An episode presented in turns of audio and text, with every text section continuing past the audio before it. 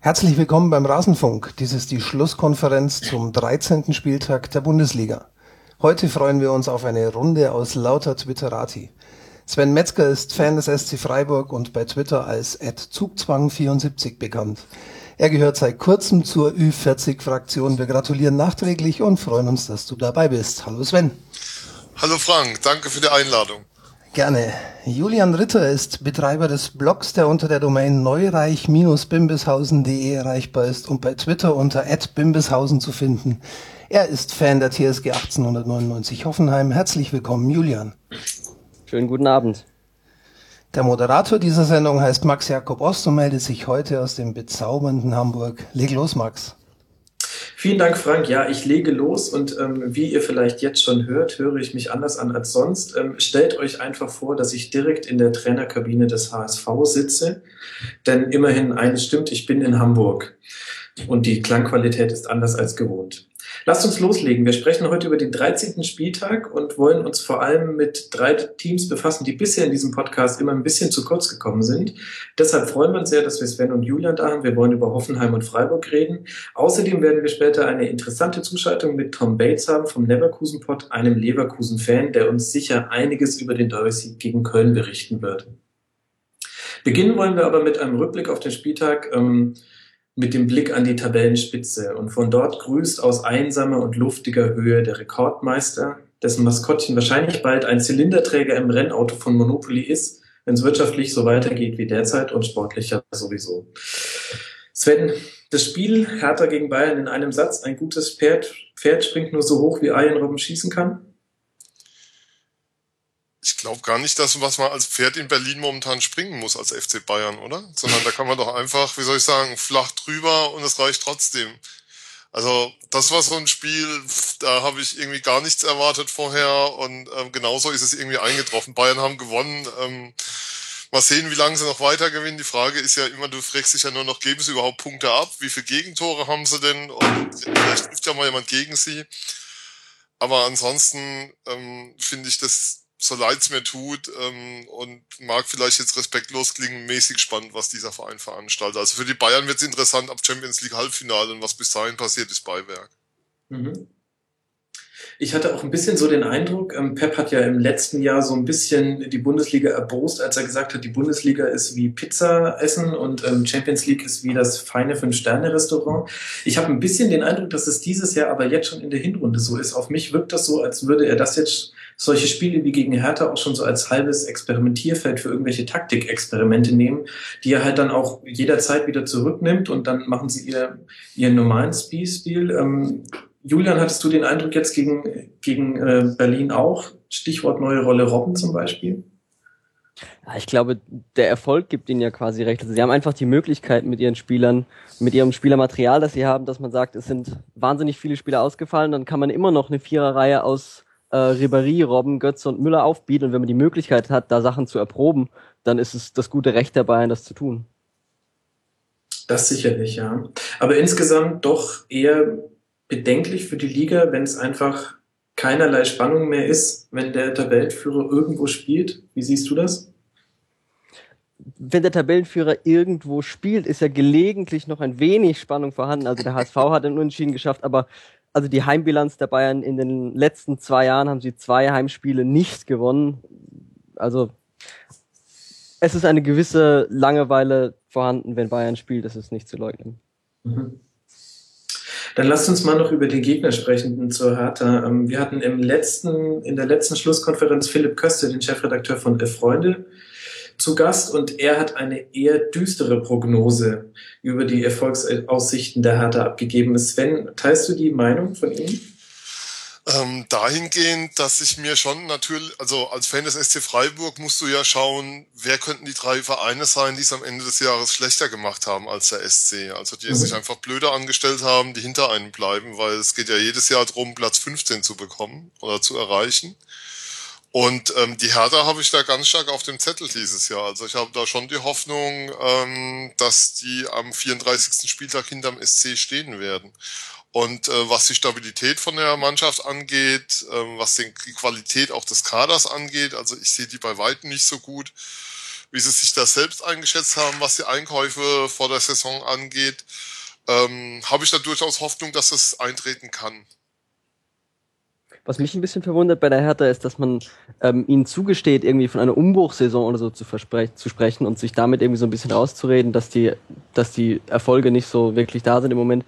Wenn man sich anguckt, dass sie die Kader eigentlich bis auf den Abgang von Ramos ausschließlich verstärkt haben mit, mit gestandenen Bundesliga-Profis, mit Spielern wie ähm, Schieber, Niemeyer, nein, nicht Niemeyer, wen meinte ich, ähm, Hegeler, Plattenhardt, ähm, dazu ausländische Spieler wie, wie Haraguchi, wie Stocker. Also da ist eigentlich richtig viel Qualität zum Kader dazugekommen und trotzdem schneiden sie schlechter ab als letzte Saison. Das ist ein bisschen ähm, traurig aus ihrer Sicht.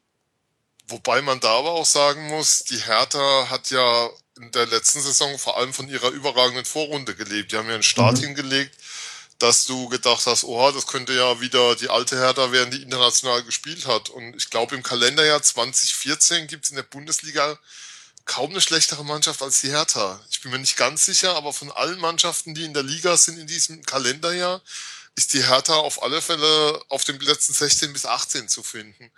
Und das ist einfach eine Tendenz, die sie sozusagen aus der Rückrunde des letzten Jahres in die neue Saison gerettet haben. Und ich bin da nicht unbedingt traurig drüber.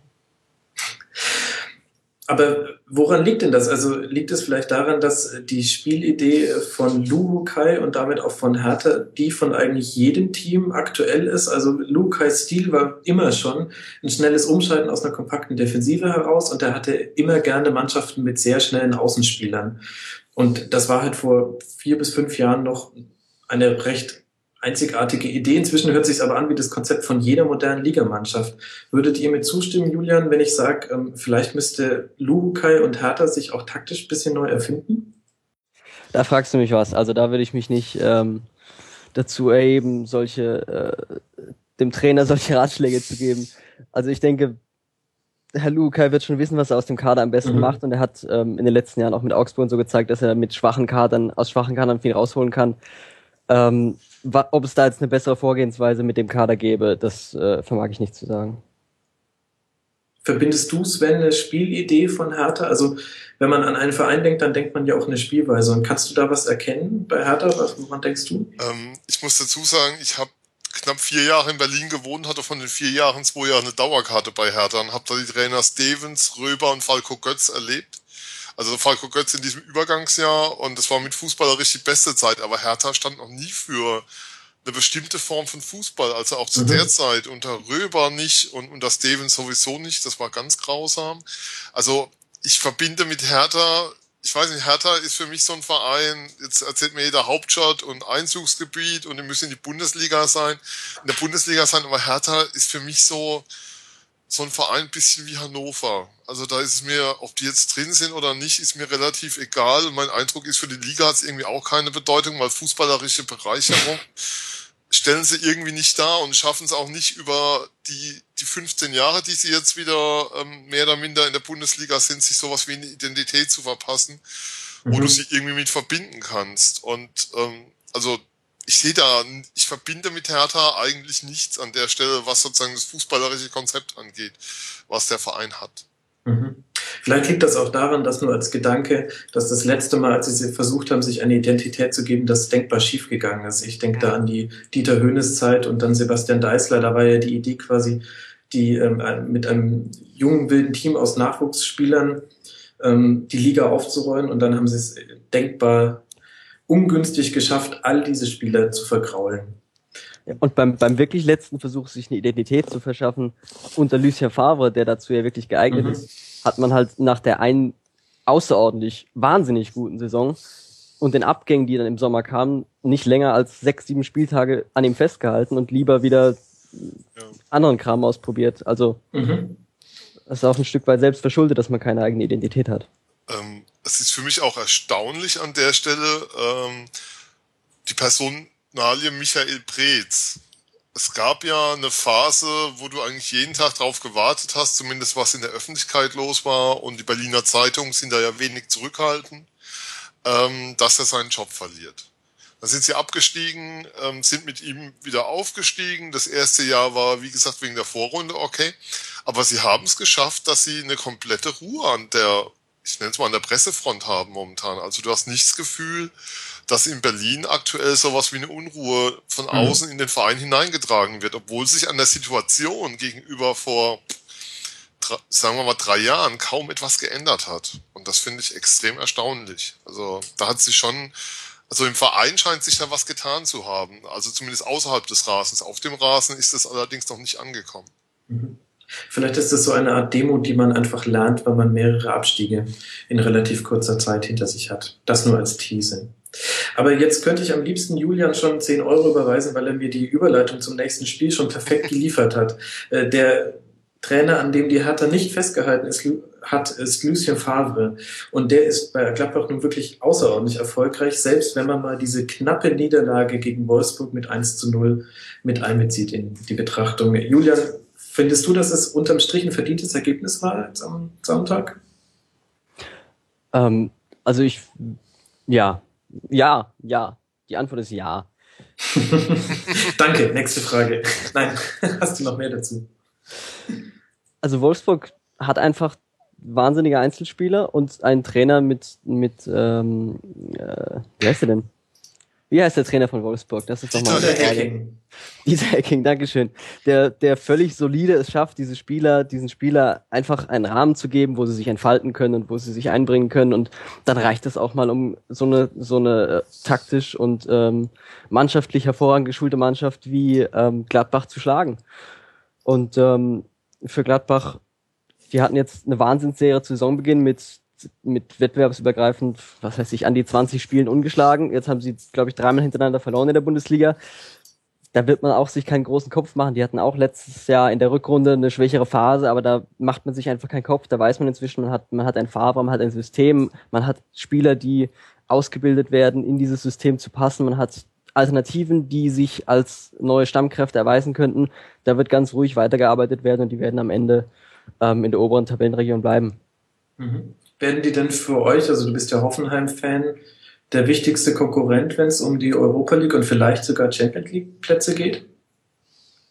Ich weiß nicht, ob es ein wichtiger Konkurrent ist. Ich weiß ja nicht mal, ob mein Verein sich überhaupt als Konkurrent um die Europa League Plätze derzeit sieht. Ähm, es wird auf jeden Fall eine Mannschaft sein, die oben ähm, mitspielt und Hoffenheim wird vielleicht auch dazu gehören.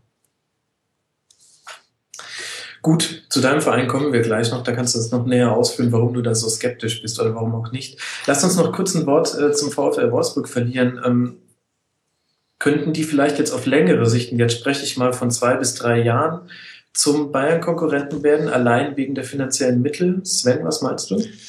Also wenn es einen Verein gibt, der das auf Dauer noch schaffen kann, ähm, vielleicht, wenn Borussia Dortmund mal wieder in die Spur kommt in den nächsten Jahren, also in der nächsten Saison, weil dieses Jahr wird es wohl eher nichts mehr mit den 22 Punkten Abstand, die sie jetzt auf Platz eins haben. Ähm, aber wenn es einen Verein geben kann, der das schafft neben Leipzig, dann wird es Wolfsburg sein. Also da wird nichts anderes ähm, da an die Bayern ranreichen die nächsten Jahre aufgrund der, aufgrund der wirtschaftlichen Fähigkeiten, die Wolfsburg besitzt, der Potenz, die Wolfsburg besitzt, die ja nicht aus dem Verein herauskommt, aber die ja nun mal vorhanden ist und ähm, die sozusagen das Ganze natürlich dann auch trägt. Mhm. Und was das, man, Entschuldigung, ja, ein Satz zu gestern noch, ähm, sie hatten 13 zu 2 Schüsse aufs Tor. Ich denke, da braucht man dann nicht überlegen, ob es ein verdienter Sieg war. Also sie haben die Gladbacher klar beherrscht. Mhm. Das hat ja auch Lucien Favre letztlich dann auch ähm, im Interview relativ ernüchtert offen so gesagt. Und wenn Wolfsburg tatsächlich auf längere Sicht einer der wichtigsten Bayern-Konkurrenten wird, dann sind das ähm, vielleicht nicht so hervorragende Nachrichten für viele Fans anderer Vereine und ganz sicher auch schlechte für diesen Podcast, denn ich suche ihn nun schon seit Wochen händeringend irgendeinen Wolfsburg-Fan, der mir mal in diesem Podcast ausführlich erklären will, wie eigentlich die Wolfsburger Fanszene diese ganze Entwicklung sieht.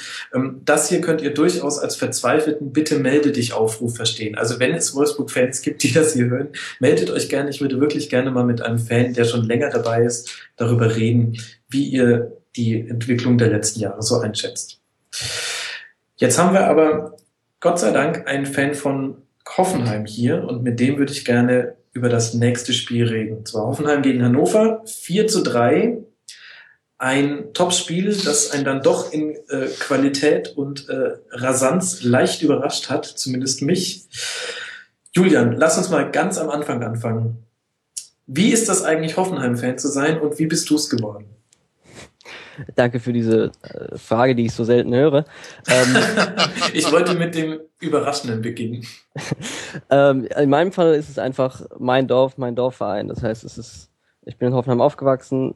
Ich, mein Vater hat mich mitgenommen, als sie in der Landesliga gespielt haben. Da war noch ein kleiner Spielplatz hinter der Eckfahne, da konnte man schaukeln und rutschen, während die Fußball gespielt haben. Mhm. Dann habe ich später auch weniger geschaukelt und mehr dem Fußball zugeguckt und der Fußball, dem ich zugeguckt habe, ist halt vom Verbandsliga-Fußball über die Jahre zum Bundesliga-Fußball geworden und hier bin ich immer noch und gucke den zu. Mhm. Und ähm, wie hast du dann diese rasante Phase gesehen? Ich glaube, ihr seid ja innerhalb von, ich glaube, vier Jahren drei Aufstiege und äh, letztlich dann auch in die, in die erste Liga. Ähm, wie hast du das alles miterlebt? Also erkennt man da den eigenen Verein überhaupt noch wieder, wenn dann nach den ersten ähm, schlechteren Spielen in der zweiten Liga einfach für, ich glaube, neun Millionen Bar und Obasi geholt werden? Ich weiß nicht, also ich, die anderen neun Spiele habe ich ja immer noch wiedererkannt. Also es ist mhm. nicht so, dass das durch Neuzugänge plötzlich der Verein nicht mehr zu erkennen ist. Das weiß nicht, das mhm. entspricht nicht meiner, meiner Vorstellung irgendwie. Da hatte ich keine Probleme mit. Ja, nee, war auch nicht als Vorwurf gemeint. Ich habe es mich nee, nee. nur gefragt, wenn man eben quasi einen, äh, einen ich sage jetzt mal Verbandsligist, auch wenn es nicht ganz stimmt, sieht und dann ähm, nur vier, fünf Jahre später spielen da halt hochprofessionalisierte ähm, Profis, dann, dann äh, verändert es ja den ganzen Blick auf den Verein. Gut, aber dann lass uns doch mal über das Spiel reden, weil da würde mich deine Meinung auch sehr zu interessieren. Jetzt habt ihr wirklich viel dafür getan, eure Freak-Ergebnisse aus der letzten Saison abzustellen. Und es schien auch ganz gut geklappt zu haben mit wenigen Ausnahmen. Und jetzt dieses 4 zu 3. Warum? Markus Gistol hat schon vor ein paar Wochen oder Monaten gesagt, dass das Kernthema der Saison das Thema Balance sein wird. Balance, mhm. Balance, Balance. Wir haben es in den ersten Spielen wahnsinnig gut geschafft, hochklassige Gegner, ähm, die jetzt ganz vorne mitspielen, Schalke, Wolfsburg, Augsburg, daheim ganz souverän unter Kontrolle zu halten und ganz ganz locker zu beherrschen, zu bespielen und mit einem und wieder nach Hause zu schicken. Und jetzt in den letzten Spielen gab es halt öfters mal ein paar Niederlagen und vor allem ein paar Gegentore, wo, wo man dann aber sagen kann, wenn man gegen, gegen Köln zum Beispiel lag man zur halb, lag man nach einer halben Stunde oder so eins zu drei hinten. Aber dann hat man halt immer noch die Qualität aus der letzten Saison, dass man sagen kann, okay, wir liegen jetzt eins zu drei hinten, aber es ist jetzt keine große Sache, bis zur Halbzeit haben wir es aufgeholt. In 15 Minuten halt zwei Tore geschossen und dann war auch wieder gut. Also es wird so ein bisschen gespielt damit, wie weit man, wie weit man sich dieser neuen Maxime der, der defensiven Stabilität hingibt und wie weit man das, das chaotische Offensivspiel, das immer noch, das immer noch möglich ist, aus der letzten Saison einsetzt. Ähm, am Samstag würde ich sagen, war es nicht so, dass es bewusst eingesetzt war, sondern dass es einfach so, was Hoffenheim sehr gut gespielt hat, wirklich offensiv eine tolle Leistung gezeigt hat, ähm, einen, einen wunderbaren Konter abgeschlossen hat, tolle Standards ausgenutzt hat ähm, und sich dann hinten einfach Tore selber reingelegt hat. Also da mhm. waren da waren zwei ähm, klare Torwartfehler dabei. Beim einen Tor ähm, kommt er raus und hat den Ball nicht und wenn er auf der Linie bleibt, passiert gar nichts. Und beim anderen Tor ist es ein Abwurf, der in die Füße des Hannoveraner Stürmers ähm, geworfen wird. Das sind zwei der drei Gegentore. Das dritte Gegentor war wunderbar rausgespielt von Hannover, da kann man nichts sagen. Aber ansonsten denke ich, es war eher ein Rückfall in die Probleme mit individuellen Fehlern der letzten Saison als ein Rückfall in die Spielweise. Mhm. Jetzt ist ja aber eigentlich Baumann gar nicht dafür bekannt, dass er solche Spiele hat. Und ich erinnere mich in dieser Saison schon an ein weiteres Spiel, wo er auch mit individuellen Fehlern aufgefallen ist. Ähm, kann sowas vielleicht auch einfach durch die Spielweise der Abwehr beeinträchtigt werden? Also ich habe den Eindruck, dass es bei euch manchmal im Spielaufbau nicht so geordnet zugeht wie bei anderen Teams. Teilst du diese Einschätzung? Ähm, der Spielaufbau ist, soweit ich es sehe, ein bisschen außergewöhnlich, weil er fast nie über die Sechser stattfindet. Also die mhm. Sechser im Hoffenheimer Spiel sind im Spielaufbau äh, fast nicht beteiligt. Stattdessen wird ähm, entweder über die Außenverteidiger aufgebaut oder mit Innenverteidigern, die das halt wirklich können, mit langen Bällen. Süle zum Beispiel ist richtig stark darin, lange Bälle zu spielen. Dadurch ist der Ballbesitz wahrscheinlich auch weiter hinten im eigenen Spielaufbau, als es bei anderen Mannschaften der Fall ist. Und das, weiß nicht, das könnte sicherlich einen Einfluss auf den Torwart haben, aber da jetzt einen großen Zusammenhang herbeizuführen, äh, würde ich nicht äh, machen. Mhm. Sven, du bist als Freiburg-Fan jetzt nicht so weit entfernt von Hoffenheim, nicht mal regional. Nee, Wie siehst ich war heute auch im Stadion. Ähm, ich werte das jetzt einfach mal neutral. ähm, wie siehst du denn so die Entwicklung ähm, bei Hoffenheim in den letzten zwei, drei Jahren? Huh, hast du Zeit? Ähm, ich schon. Wir wollen es, also es ist einerseits ähm, beeindruckend, was geschaffen wurde in sehr, sehr kurzer Zeit mit extrem viel Geld. Mir wird es allerdings ähm, zu positiv bewertet. Also mir kommt da zu, wie soll ich sagen, zu wenig an dem bei raus, was, was da eigentlich passiert. Ein Beispiel, ähm, Bremen hat ein Minus gemacht letztes Jahr von 9 Millionen und sofort ist von Finanzkrise und Risiko und sonst was die Rede. Hoffenheim hatte letztes Jahr einen operativen Verlust von 12 Millionen Euro, hat ähm, das Festgeldkonto reduziert auf 108 Millionen, wenn die Zahlen stimmen, die in einer großen deutschen Zeitung standen. Ähm, sorry, aber da läuft natürlich ganz, ganz viel momentan noch ähm, auf einer Basis, die mit Financial Fair Play und klassischem Wirtschaften, wie du es als klassischer Bundesligist machen musst, relativ wenig zu tun hat. Ähm, dazu gehört dann auch, dass so eine Trainingsgruppe 2 in einem Verein wie Freiburg ähm, oder auch in Augsburg, um jetzt mal andere Vereine zu nennen, nicht tragbar wäre und das, wäre, das würde den Verein auf Jahre hinaus ruinieren. Und zwar mhm. nicht nur auf drei, fünf Jahre, sondern auf zehn, 15 Jahre abschießen. Und das ist bei einem Verein wie Hoffenheim eben nicht der Fall. Und äh, vor dem Hintergrund ist es eigentlich normal und ähm, dass sie da stehen, wo sie jetzt stehen und sie stehen mir dafür eigentlich noch nicht gut genug dafür, das, was alles investiert wird. Wenn ich mir anschaue, sie wurden B-Jugendmeister vor einigen Jahren und der einzige Spieler, okay, Julian, korrigier mich, wenn da einer fehlt, aber der bekannteste ist, ist mit Marco Terrazino mittlerweile beim VfL Bochum davon. Ähm, für mich passt es noch nicht zusammen. Für mich passt nicht zusammen, wie man sozusagen einerseits einen Anspruch formuliert, andererseits aber einen Finanzgebaren an den Tag legt, wo man mit Volland und Firmino verlängert, als ein Bundesligist, der eigentlich im Mittelfeld steht, ähm, wo vollkommen klar ist, dass das Gehälter sind, die, die exorbitant sind. Und da, da gehört einiges andere mehr dazu. Die Entwicklung an sich, ähm, ich habe die damals in der zweiten Liga gesehen, in beiden Spielen in der Saison gegen Freiburg.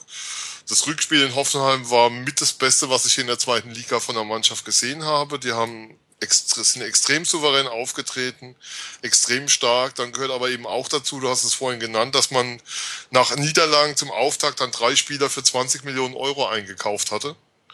Eine Summe, die es in der zweiten Liga in dieser Form noch nie gab und auch nie wieder, vielleicht nie wieder geben wird. Man weiß ja nicht, was in Leipzig passiert. Aber ähm, mir, mir, ist, mir wird das Bild zu einseitig gezeichnet an der Stelle. Ich finde, da gehört deutlich mehr dazu als das, was du siehst oder das, was sozusagen diskutiert wird in der Öffentlichkeit.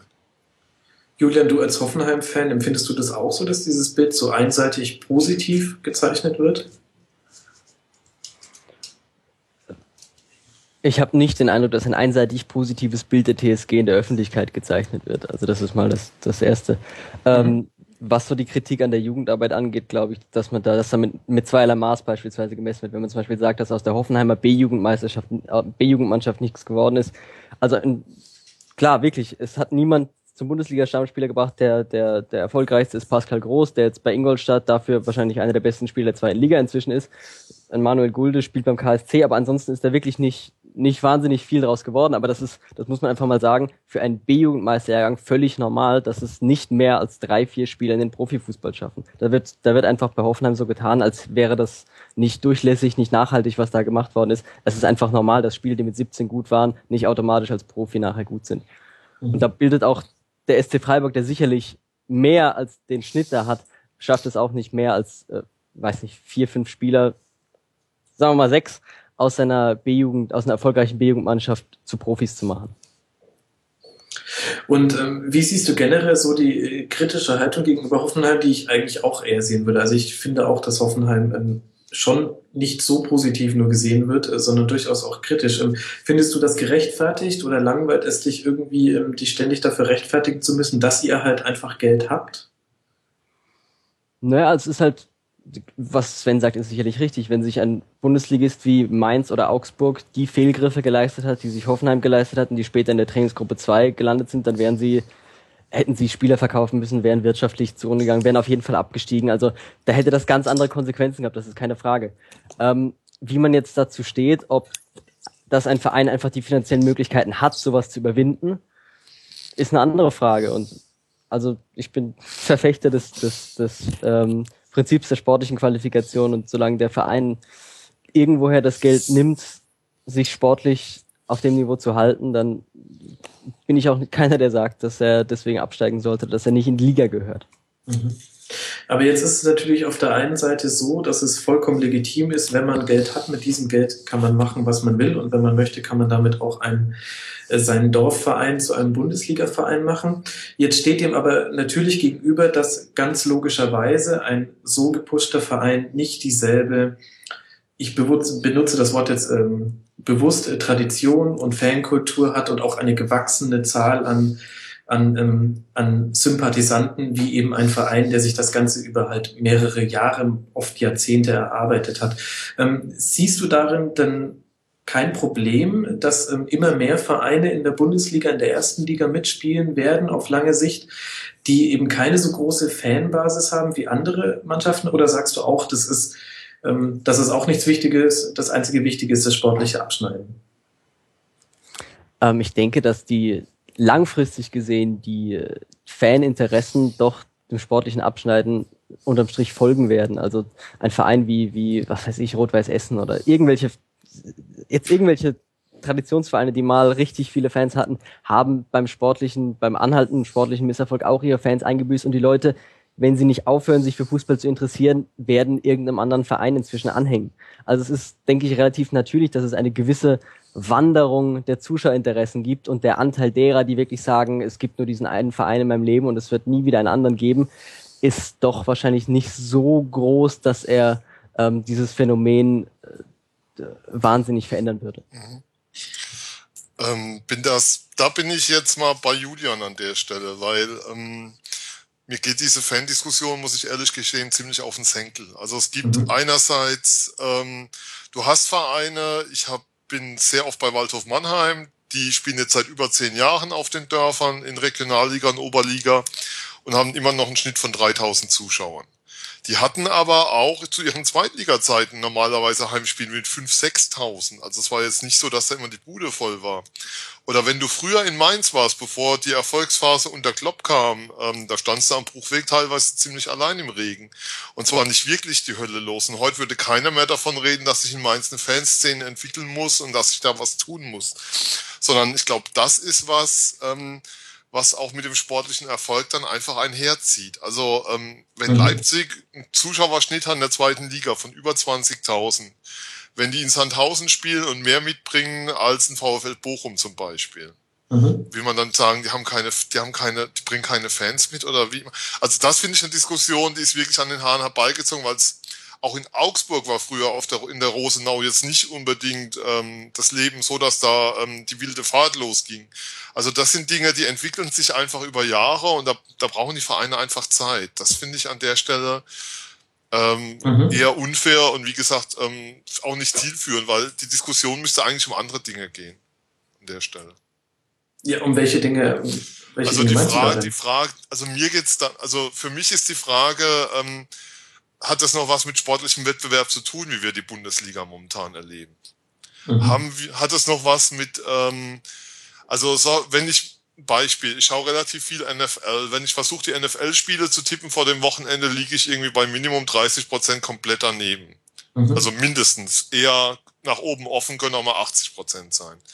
Ich kann mir nicht vorstellen, dass ich in der Bundesliga in der Lage wäre, 80 Prozent daneben zu liegen, was die Tipps angeht oder der Gedanke, dass du in fünf Jahren eine Bundesliga haben wirst, wo klar ist, Bayern ist vorne dabei, Wolfsburg ist vorne dabei, Leverkusen ist vorne dabei, dann noch Leipzig und je nachdem, wie es eben finanziell aussieht, Dietmar Hopp vielleicht, also Hoffenheim vielleicht noch und dann je nachdem Dortmund und Schalke, je nachdem, wie es bei denen sich entwickelt. Und das war's dann. Und ein Verein wie Freiburg wird auf Dauer einfach schauen müssen, dass du irgendwie noch so gut arbeitest jedes Jahr, dass du eine Chance hast, bei den ersten 18 dabei zu sein. Das hat mit sportlichem Wettbewerb in dem Sinn aber nichts mehr zu tun, weil die Qualität deiner Arbeit nur noch ein Bruchteil dessen ist, was darüber entscheidet, wie deine sportlichen Ergebnisse aussehen. Ich finde, dass das ein richtig schlecht gewählter Vergleich ist mit der NFL, weil die ja gerade mit ihrem, mit ihrem Franchise-System und ihren geschlossenen Ligen gerade darauf angelegt ist, dass es immer einen ausgeglichenen ja, Wettbewerb gibt, klar. dass am Ende immer die Mannschaften, die schlecht abgeschnitten haben, als erstes Player draften dürfen und so weiter. Ja. Ähm, aber das, aber das macht es auch ein Stück weit interessant. Du kannst auch andere Beispiele ja, das ist nehmen. ja einfach eine Konsequenz von Aufstieg und Abstieg, dass Mannschaften, die dauerhaft gut arbeiten, am Ende immer oben stehen werden. Und trotzdem ist es nicht so, dass vor fünf Jahren man hätte sagen können, dass Gladbach heute oben steht. Das wäre vor fünf Jahren Quatsch gewesen zu sagen, Gladbach wird langfristig sich unter den Top 4 etablieren. Genauso äh, vor zehn Jahren, wenn man da gesagt hätte, dass Dortmund und Bayern mehrere Jahre auf einem Niveau sein werden, das hätte man auch nicht gewusst. Also dieses, dieses, dieser Gedanke, dass man, dass es überhaupt keine Spannung gibt, dass es überhaupt keine Überraschung gäbe. Dortmund steht im Moment auf Platz 18 und wir reden davon, dass es keine Überraschung in der Liga gibt. Das ist doch Quatsch. Mhm. Ich sage nicht, dass es keine Überraschung in der Liga gibt. Ich sage nur, wenn ich mir die Entwicklung der letzten Jahre in der Liga anschaue, dann ist es vollkommen klar, ähm, wie sich die Liga entwickeln wird in den nächsten Jahren und wo sich die Liga in den nächsten zehn Jahren hin entwickeln wird. Und dann ist auch vollkommen, dann ist doch auch nicht mehr die Frage sozusagen, wird Bayern acht oder neunmal in den nächsten zehn Jahren Meister? Das ist doch die Frage, die momentan im Raum steht. Dann ist noch die Frage, ähm, wer geht auf die Plätze zwei bis vier und da wird Wolfsburg, wenn sie es halbwegs vernünftig machen, die nächsten Jahre weiter dabei sein. Und du hast auch, das, das ist relativ klar festgelegt, was da passiert wird. Du wirst Leipzig auf Dauer haben, weil sich das nicht aufhalten lässt. Das ist vollkommen klar. Geld schießt nun mal Tore auf langfristig. Nicht auf eine Saison gerechnet. Mhm. Aber ähm, es ist auch klar, dass, dass ein Verein, der hochkommen wird, ähm, Dortmund wird ein Spieler von der Qualität wie Lewandowski kannst du vielleicht finden und entwickeln. Aber du wirst ihn nie mit deinen finanziellen Mitteln, die du dann hast, adäquat ersetzen können.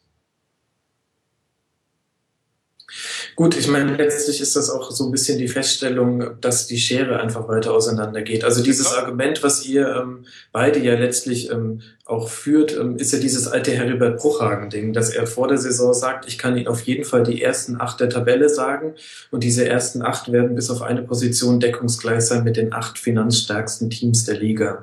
Ähm, da hat er ja, glaube ich, äh, mehrere Saisons nacheinander mit, ähm, mit Journalisten gewettet und jedes Mal tatsächlich alles richtig vorhergesehen. Und ähm, es, es ist halt so ein bisschen die Frage wahrscheinlich, wie man auch, was man auch möchte. Also Überraschungen gibt es natürlich im Kleinen, aber im Großen und Ganzen ist es schon tatsächlich eine Entwicklung der letzten Jahre, dass man besser vorhersehen kann, wer das internationale Geschäft schafft, wer es nicht schafft und es verstetigt sich alles und die Schere geht auseinander. Aber das werden wir jetzt in diesem Podcast nicht lösen können. Das ist auf jeden Fall sehr interessant, da einfach mal aus unterschiedlichen Blickwinkeln drauf zu gucken. Lasst uns vielleicht mal zum nächsten Spiel kommen, denn ich glaube, die andere Diskussion reicht nicht in 90 Minuten. Aber vielleicht kann man beim nächsten, kann man beim nächsten Spiel auch ganz gut sehen, ähm, was, was dann letztlich dabei rauskommt, bei dem, was wir gerade diskutiert haben. Ich spreche vom Spiel Schalke gegen Mainz. Schalke hat 4 zu 1 gewonnen und gleichzeitig in der Champions League am Dienstag mal so richtig auf den Sack bekommen. Und vielleicht ist das auch so eine Frage, die man sich stellen muss. Ich hatte den Eindruck, dass ganz lange Zeit ähm, in Deutschland ein Konsens bestand darin, dass man äh, gesagt hat, Klar, irgendwie international haben die deutschen Vereine wirklich wahnsinnig lang nichts mehr gerissen, aber wir haben insgesamt die stärkste Liga, weil hier kann jeder jeden schlagen. Und ich empfinde zumindest so, dass es so langsam ein bisschen switcht und dass die Leute jetzt auch doch es eigentlich gar nicht so schlecht finden, dass, dass es dann mal dieses deutsch-deutsche Champions League-Finale gab und dass jetzt endlich mal jemand da was gerissen hat und dass man der Premier League jetzt ein bisschen im Nacken sitzt. Ähm, ist das vielleicht auch ein Punkt, den man so sehen kann, Julian? Also ich bin jemand, der sich relativ wenig für internationalen Fußball interessiert, also auch für die Champions League im Vergleich zur Bundesliga, weil einfach die Bundesliga ist der Wettbewerb vor der Haustür, der Wettbewerb, wo man zu jedem Spiel hinfahren kann, wo man gegen jedes Team schon mal gespielt hat, wo man jeden Spieler schon mal gesehen hat, wo man zu jedem Team eine Vorstellung hat, wo wenn da am nächsten Spieltag zwei Mannschaften gegeneinander spielen, mit denen man überhaupt nichts zu tun hat, hat man trotzdem eine Vorstellung davon, was passieren könnte, was könnte interessant sein an dem Spiel. Und das habe ich bei der Champions League nicht.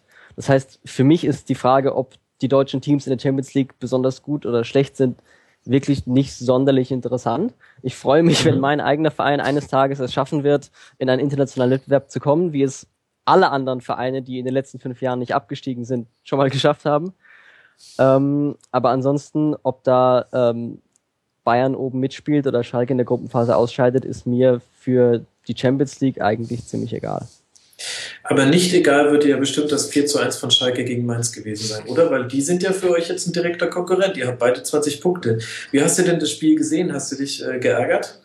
ich, ich bin da absolut auf Trainerlinie in dem Motto, wir konzentrieren uns auf unser nächstes Spiel und wollen das gewinnen und am Ende der Saison werden wir sehen, wofür das reicht. Also wenn Schalke seine Spiele gewinnt, dann ist das schön für Schalke, aber ich bin niemand, der sagt, äh, ich möchte, dass dieses Spiel so ausgeht, weil das ist gut für meinen Verein.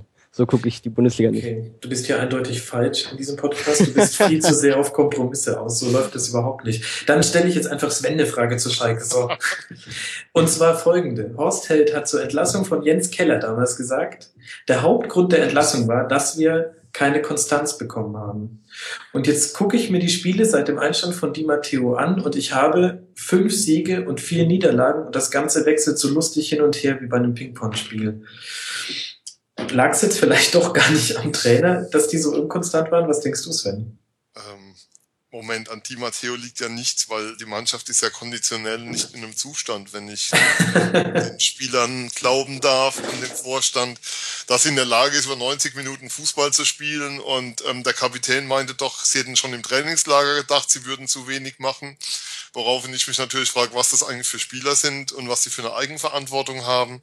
Also Schalke ist für mich ein komplettes Rätsel in diesem Jahr. Also ähm, man muss ja auch sagen, sie haben ja auch am Samstag eher mit, ich will nicht sagen mit Glück gewonnen, aber nach dem 2 zu 1 sah es lange Zeit so aus, als wären die Mainzer eher am Ausgleich als die Schalker am 3 zu 1. Und was dann passiert, weißt du nicht. Also die Schalker ähm, waren in Freiburg die schlechteste Mannschaft, die sich in der Saison doch bisher präsentiert hat. Jetzt kann man natürlich mhm. sagen, bei der Heimbilanz vom SC ist das keine Kunst, aber ähm, das war wirklich grausam, was die da aber neun, vor allem in der zweiten Halbzeit abgeliefert haben, wo sie gar nichts mehr entgegenzusetzen hatten.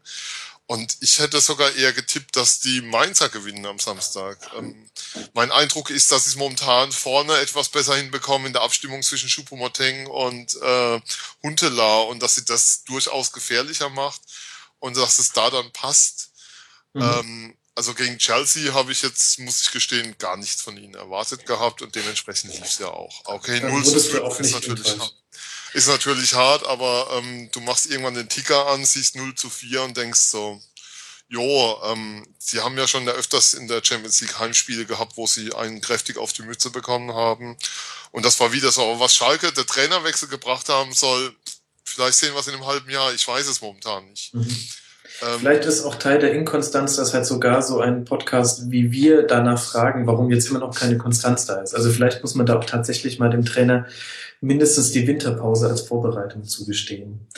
Ähm, es stimmt auf jeden Fall ähm, eine kurze Statistik noch, weil du gesagt hast, Mainz hätte durchaus gewinnen können. Da halte ich einfach nur die Statistik noch zugute. 22 zu 14 Torschüsse für den FSV. Also man kann das auch statistisch so untermauern, dein Argument. Und jetzt wollte Julia noch was sagen. Ja, wenn man Schalke immer diese Inkonstanz vorwirft und sagt, dass sie eigentlich doch so einen wahnsinnig teuren Kader haben, so einen wertvollen Kader und müssten eigentlich ganz oben konstant mitspielen, der Schalker Kader bezieht ja seinen, seinen Wert, der zweifellos hoch ist, nicht daraus, dass er wahnsinnig viele Spieler auf dem Zenit ihrer Karriere hat, sondern dass er wahnsinnig viele Spieler hat, die jetzt 19, 20, 21 sind, aber wahnsinnig große Perspektiven haben. Also mhm. der Marktwert der Schalker besteht ja darin, dass ein Martip, ein Meier, ein Draxler, ein Goretzka zusammen wahnsinnig viel Geld wert sind und nicht darin, dass ähm, ähm, jetzt äh, Hövedes, Neustädter und Tankio Barnetta für die größten Fußballer auf dem auf der Spitze ihrer Schaffenskraft gehalten werden.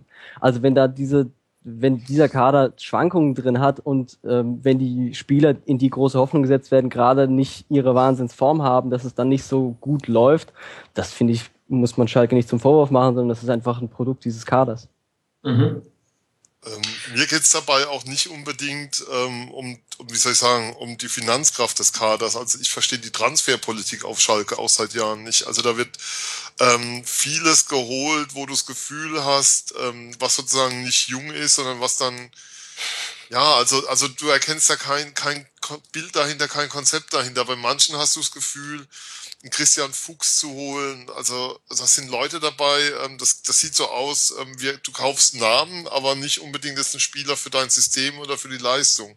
Das Fünfer-Mittelfeld bestand am Samstag ähm, aus Fuchs, Ushida, Aogo, Meyer und Höger. Und das ist keines von der Bundesliga-Spitzenmannschaft, also mit Sicherheit nicht. Mhm. Ganz beispielhaft ist da auch der Transfer von Obasi, von dem man Also der von Hoffenheim gekauft wurde für 5 Millionen. Man wusste zu dem Zeitpunkt, dass er einer der verletzungsanfälligsten Spieler der Bundesliga ist. Und was ist passiert? Er war die nächsten zwei Jahre, von den nächsten zwei Jahren hat er drei Spiele in der Startelf oder so gemacht. Das konnte man einfach absehen. Aber sie haben einfach gedacht, dass sie mit ihm sein, ihre Offensivqualität verstärken sollen, aber dann nachher sich beschwert in einem Kader mit Obasi, mit, ähm, mit Hochland und anderen Spielern dieses Kalibers, dass sie viele Verletzte haben. Also da ist schon ein bisschen ähm, die rechte Hand macht was und die linke beschwert sich drüber. Mhm. Irgendwann müssten wir hier an der Stelle auch nochmal über Horst Held reden, aber vielleicht holen wir uns dafür dann auch wirklich einen Schalke-Experten noch in die Runde. Lasst uns noch, noch kurz... jemand aus Stuttgart dafür. ja, ich habe gehört, Armin Fieser wieder Zeit haben. Vielleicht hat er mal Bock auf Rasenfunk. Ähm, lasst uns noch kurz über Mainz reden. Ähm, die haben aus den letzten neun Spielen nur eines gewonnen. Trotzdem bleibt es Mainz typisch ruhig. Ich würde genau das als ihre größte ähm, Stärke bezeichnen. Und es fällt auf, dass ähm, dass äh, dieser ganze Abfall in der Leistung stattgefunden hat, seitdem sich Jonas Hoffmann verletzt hat, der damals ja in einer wahnsinnig guten ähm, Verfassung war. Sven, du sitzt ja auch äh, mit Freiburg recht nah dran, sage ich mal einfach so. Ähm, meinst du, es hängt tatsächlich mit dieser Verletzung zusammen oder ist es zu einfach, so eine, so eine sportliche Krise auf so eine Personale zu reduzieren? Also natürlich tut dir ein Spieler wie Jonas Hoffmann extrem weh. Also ich bin ja noch näher an Mainz als an Freiburg, was meinen Wohnort angeht. Mhm.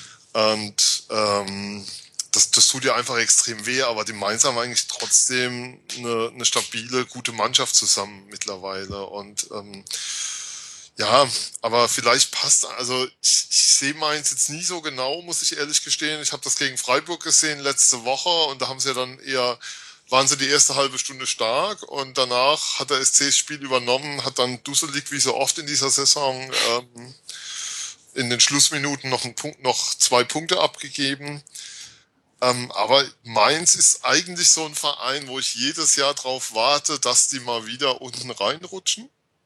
Und mhm. es passiert nie. Mainz ist eine Mannschaft, wo ich eigentlich immer denke, na ja, das ist doch eigentlich noch nicht so gefestigt als Bundesliga-Verein oder nicht so dauerhaft stabil. Die sind ja im gleichen Jahr wie der SC aufgestiegen damals. Ähm, dass die spielen jetzt ihre sechste Saison in Folge in der Bundesliga dass die mal wieder mit unten drin sind. Aber irgendwie schaffen sie es jedes Jahr mit ihrer Ruhe, ihrer Souveränität. Heidel macht kluge Transfers jedes Mal und es passt einfach irgendwie. Aber ich weiß, aber wo genau jetzt sozusagen die Krise herkommt momentan, die Verletzung von Jonas Hoffmann, mit Sicherheit ein Bestandteil. Man hatte ja vor der Saison schon die Befürchtung, dass Jungland der erste Trainer wird, der seinen Job verliert, nachdem was da mhm. ähm, schief ging. Und dann haben sie einen riesen Start hingelegt. Vielleicht sind sie jetzt eher wieder ein Stück weit auf Normalmaß angekommen. Vielleicht ist es, vielleicht waren die ersten Spiele einfach über dem Limit und jetzt sind sie ein Stück weit unter dem Limit und irgendwo zwischendrin ist dann vielleicht die Wahrheit. Also ähm, ich tue mir immer ganz schwer damit, alles so in Schwarz und Weiß zu sehen. Mhm. Vielleicht gibt es auch sowas wie ein Grau, was da zwischendrin liegt. Und vielleicht finden, suchen sie Mainzer auch noch momentan dieses Grau in ihren Leistungen und haben momentan entweder nur schwarz oder weiß zu bieten. Mhm. Ganz nebenbei ist Mainz natürlich, deine Einleitung zufolge, der beste Beleg für die erfolgreiche Hoffenheimer Jugendarbeit, wenn ein Spieler wie Jonas Hofmann, der nun als Zwölfjähriger zur TSG gekommen ist und dort ausgebildet wurde, wenn sein Fehlen zu einer Serie von sieben Spielen ohne Sieg führt, dann kann man, glaube ich, über die Jugendarbeit nicht geteilter Meinung sein. Und wo hat Jonas Hoffmann nochmal genau sein Bundesliga-Debüt gegeben? Bei Borussia Dortmund, weil man bei der, weil man bei der TSG Hoffenheim zu einem 18-Jährigen gesagt hat, wir, können, wir werden dich langsam aufbauen, wir werden dir nicht sofort Bundesliga-Einsätze geben können. Und Dortmund hat gesagt, klar, bei uns spielst du Bundesliga. Und dann hat er erst mal drei Jahre in der zweiten Mannschaft gespielt, aber er ist zu Dortmund gegangen jedenfalls. Wir lassen das einfach so stehen. Lasst uns doch zum nächsten Spiel kommen. Und da freue ich mich, dass wir jemand in der Leitung begrüßen können, der Leverkusen-Fan ist. Wir haben jetzt mit dabei Tom Bates vom Leverkusen-Port. Hallo Tom, schön, dass du mit dabei bist. Hallo, ja, schön, dass ihr mich zu Gast habt. Ihr sprecht mit einem glücklichen Derby-Sieger. Das ist nicht so wirklich verwunderlich nach einem 5 zu 1. Ihr spielt am Samstag gegen die Bayern. Habt ihr zur richtigen Zeit die perfekte Form gefunden?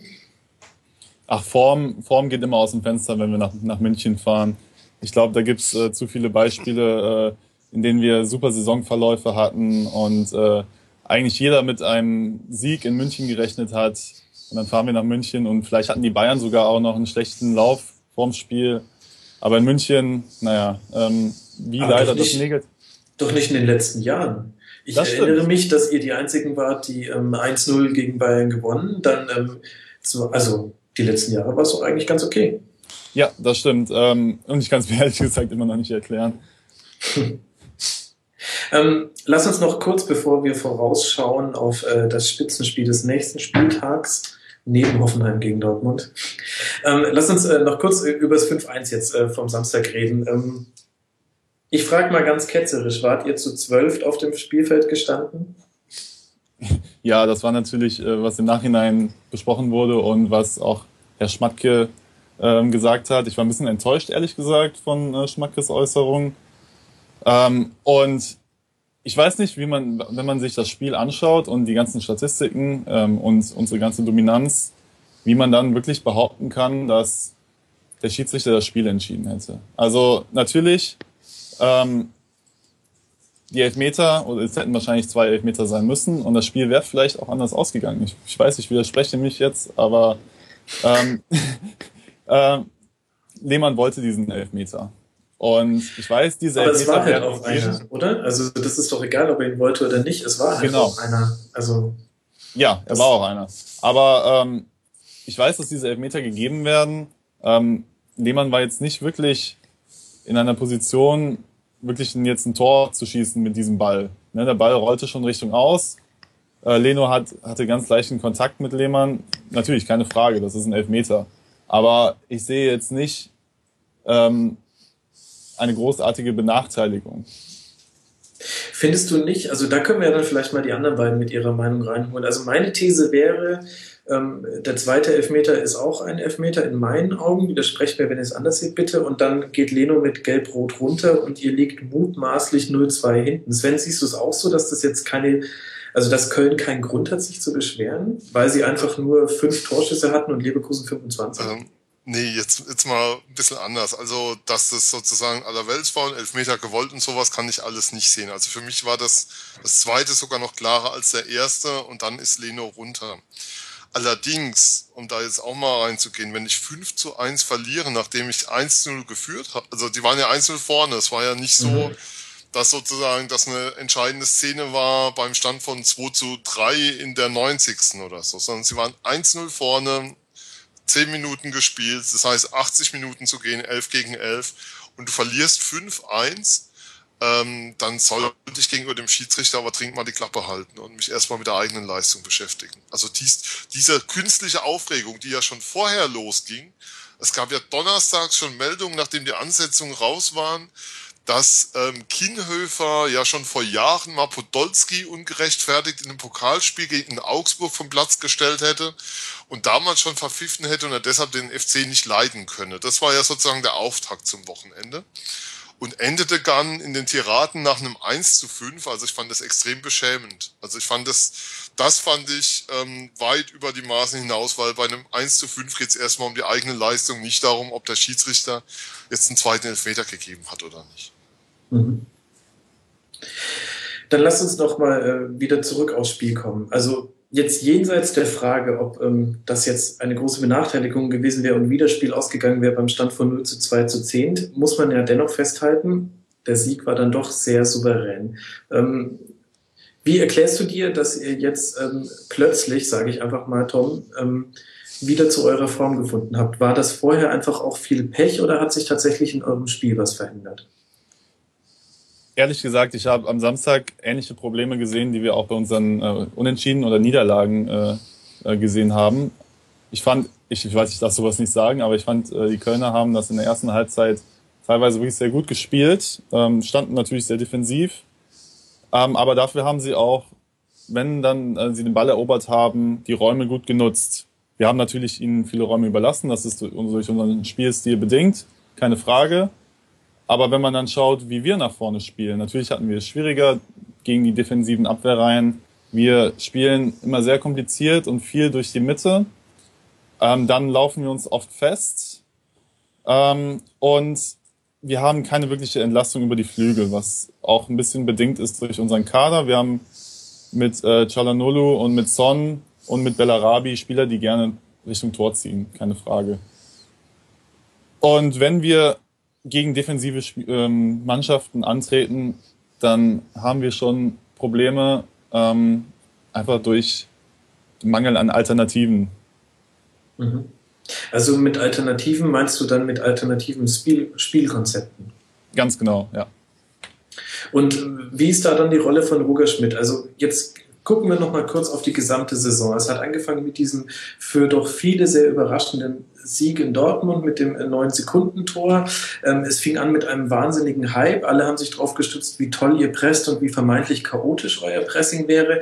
Und dann ist das irgendwann in ernüchternde Konsterniertheit abgeflaut und man hatte wieder so, ein, so eine Nichtbeziehung zu Leverkusen. Ihr habt halt einfach eure Spiele gespielt und es war halt mal ein Unentschieden oder eine Niederlage.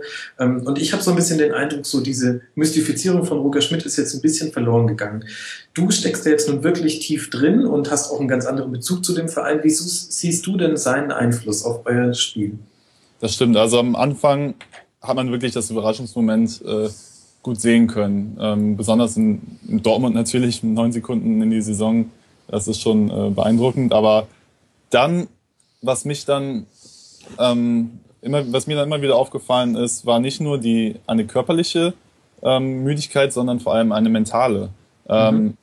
Das hatte damit zu tun, dass wir oft Rückständen hinterherlaufen mussten und der große körperliche Einsatz durch das Pressingspiel oft dann nicht belohnt wurde. Und wenn wir dann in Rückstand gegangen sind, dann wussten die Spieler, also so schien es mir zumindest, ähm, dass sie jetzt noch mehr Aufwand betreiben müssen. Und das war dann eher was in den Köpfen, was, äh, was das Problem darstellte. Aber dem gegenüber steht ja, dass ihr nur zweimal verloren habt eigentlich in der Saison. Also ähm, ja, ihr seid auch mal in Rückstand geraten, aber naja, mindestens zu einem Unentschieden hat es ja dann doch in den meisten Fällen gereicht. Also kann man da nicht eigentlich auch zufrieden sein, wie es gerade läuft? Ja, also sicherlich, wenn man sich die, äh, die Ergebnisse dann anguckt. Aber ich glaube, was halt den Einsatz angeht und was man investiert in das Spiel, dass da vielleicht die Rendite nicht die ist, die man sich immer erwünscht hätte.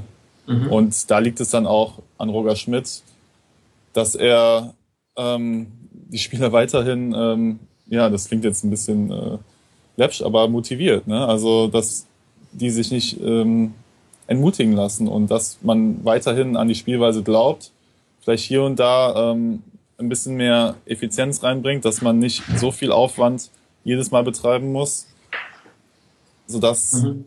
ähm, ja, dass du das dann ein bisschen auch mal im Energiesparmodus auch mal gewinnen kann. Vielleicht fehlt euch einfach das Quäntchen Glück und er muss zurücktreten. Nein, äh, Spaß beiseite. Ähm, findest du denn, äh, wenn man da jetzt mal über die Bundesligaspiele hinausblickt, dass da auch die Leistungen in der Champions League eine Rolle spielen? Ich habe den Eindruck, dass diese permanente Ernüchterung nach äh, diesen Mittwoch- und Dienstagabendspielen sich irgendwie auch immer so ein bisschen in die Bundesligaspiele rüber gerettet hat, im negativen Sinn.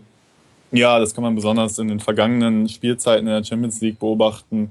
Ähm, ich möchte ungern an die äh, Klatsche in Barcelona erinnern aber mhm. dann ähm, dachte ich auch, ja gut, ähm, abhaken. Es geht jetzt darum, am Wochenende zu gewinnen, dann kann ich das halbwegs wieder vergessen. Aber wie du es schon sagst, es wurde immer so ein bisschen mitgetragen. Ähm, und wir haben dann auch letztendlich dieses Spiel dann auch verloren in ähm, Wolfsburg. Aber auch ähm, bei PSG war das ähnliches und auch letzte Saison gegen, gegen Man United, ähm, wo wir verloren haben. Dann haben wir dann auch das kommende Bundesligaspiel verloren was aber die Leistung in der Champions League angeht, ähm, in der Champions League, also jetzt die Spiele gegen Monaco ausgeschlossen, hatten wir noch viel von diesem Überraschungsmoment, das wir am Anfang in der Bundesliga hatten. Mhm. Also ich, ne, mit dem doch recht souveränen Sieg gegen Benfica, gut, sie haben jetzt nicht äh, die Champions League-Saison ihres Lebens, und mit den beiden Siegen gegen Zenit ähm, war ich doch schon sehr zufrieden, ähm, wie, wie die sich präsentiert haben. Mhm. Stichwort Zufriedenheit, da würde mich auch mal interessieren, was du über eure Transferpolitik denkst. Wenn ich mir jetzt die Torschützen vom Samstag anschaue, Bellarabi zweimal, Drimic zweimal, Calanoglu äh, mit einem wunderschönen Freistoß, da macht ihr gerade nicht so viel falsch, kann das sein? Ja, das stimmt. Ähm, vielleicht bin ich da auch zu tief drin, dass ich auch immer nur die Schwachstellen in, in unserem Kader sehe. Mhm. Ähm, ich denn ähm, natürlich unsere Offensive, unser offensives Mittelfeld ist extrem gut besetzt. Vielleicht, wie ich kurz angedeutet habe, uns fehlt, wir haben keinen konventionellen äh, Flügelspieler. Aber trotzdem mit, wir haben da extrem viel Qualität, keine Frage. Ähm, aber ja, Kiesling, wir hatten jetzt Glück mit Dremic in diesem Spiel, ähm, dass er ihn gut ersetzen konnte und zweimal treffen konnte. Das war jetzt aber auch bisher eine Ausnahme. Ähm, auf den Sechstern sind wir leider unterbesetzt, ähm, was natürlich auch, da haben natürlich auch die Verletzungen von Castro und Rolfes ähm, auch leider negativ dazu beigetragen. Mhm. Wir haben sehr gute Innenverteidiger, aber dafür zu wenige. Und, und es braucht ja erstmal nur zwei. Das ist richtig, ja. Ähm, mit denen ich auch sehr zufrieden bin. Aber mit, ähm, mit dem sehr verletzungsanfälligen, ähm, ach, die Leihgabe aus Schalke. Papastatopoulos. Genau, Papadopoulos, danke. Ähm, ja, äh, haben wir da auch. Leider sind wir ein bisschen dünn besetzt. Und mhm. Also kann man quasi sagen, ihr habt ähm, offensiv äh, einige wirklich gute Griffe gemacht, aber insgesamt könnte man das jetzt auch so als Übergangssaison in dem Sinne bezeichnen, dass ihr jetzt in, in der nächsten Transferperiode dann einfach so ein bisschen die Secondary auf, äh, aufstockt und euch und euch einfach noch ein bisschen breiter aufstellt, ähm, auch gerade in der Defensive. Kann man das ja, so zusammenfassen? So, so wünscht man sich das natürlich als Leverkusen-Fan, mhm. aber man weiß auch, dass man selten ähm, auf eine Mannschaft aufbauen kann, die halbwegs erfolgreich ist. Dass da dann schnell wieder Lücken reingerissen werden und äh, dass man dann relativ schnell wieder von vorne aufbauen muss und man sich eigentlich konstant in einer Aufbauphase befindet. Das ist jetzt aber sehr negativ. Also hast du einfach Angst, dass euch alle wieder weggekauft werden oder was? Genau, also, vielleicht bin ich da schon etwas paranoid. ja, also ist mir jetzt ehrlich gesagt in, in der Härte jetzt gar nicht so aufgefallen in den letzten Jahren, dass ich da ähm, jetzt so die Riesenmitleidskiste für Bayer Leverkusen ausgepackt hätte. Aber vielleicht ist das eine Frage der Perspektive. Lass uns doch noch ganz kurz auf den Samstag blicken. Du ähm, bist gewohnt optimistisch, wenn du sagst, na egal was wir gemacht haben, gegen Bayern verlieren wir. Ähm, rechnest du euch tatsächlich keine Chancen aus? Ist, das, ist nicht genau vielleicht das eure Chance? ja, ich bin wirklich nicht gut im Spiele gegen Bayern prognostizieren. Äh, Sehr gut, dann machst dann wissen wir, dass es andersrum ausgeht. Gut, genau, ja, dann sage ich mal, dass wir, ähm, dass wir verlieren gegen, gegen Bayern. um, äh, nee, ähm, ja, ich glaube, die Qualität, ähm, die die Bayern einfach haben ähm, und unsere Anfälligkeit, unsere Lücken, die wir hinten drin haben, die, die werden sie einfach zu gut ausnutzen, äh, auszunutzen wissen. Ähm, und da müssen wir schon wirklich, was die Offensive angeht, äh, extrem ja, extrem, einen extrem guten Tag erwischen, dass wir selber auch einfach ähm, unsere Tore machen können. Mhm. Ich glaube nicht, dass wir nach München fahren und 1-0 gewinnen. Da, ähm, das wird Roger Schmidt nicht so machen, wie wir es unter Sami Hüppier gemacht haben, äh, wo wir dann einen neuen 1-1 gespielt haben. Das mhm. werden wir, glaube ich, nicht sehen am Wochenende. Also ihr müsst einen guten Tag haben, liebe, liebe Rasenfunkhörer. Bei uns habt ihr es zuerst gehört, um gegen die Bayern zu gewinnen, muss man einen guten Tag haben. Und damit, Analyse. Das ist alles. Damit lasst uns noch kurz über Köln sprechen und ich möchte es dir jetzt ersparen, Tom, dass du jetzt nicht zu Köln äußern musst und die Ach, anderen beiden mal wieder zurück in die Runde ähm, holen. Ähm, es ist keine Binsenweisheit mehr zu sagen, dass die Probleme des FC im Sturm liegen. Was mich ein bisschen wundert, ist, dass die Personalie Patrick Helmes da gar nicht so wirklich thematisiert wird. Ähm, Julian, wie siehst du das? Sieht man vielleicht jetzt gerade an den Problemen, die die derzeit haben, die Bedeutung, die Helmes auch in der letzten Saison hatte? Ich bin vielleicht ein bisschen voreingenommen in der Frage Offensivprobleme des ersten FC Köln, wenn man, wenn man sich erinnert, dass sie vor drei Wochen in Hoffenheim vier Tore geschossen haben. Aber Ja gut, ihr seid ja ohne Abwehr da angetreten, das zählt nicht.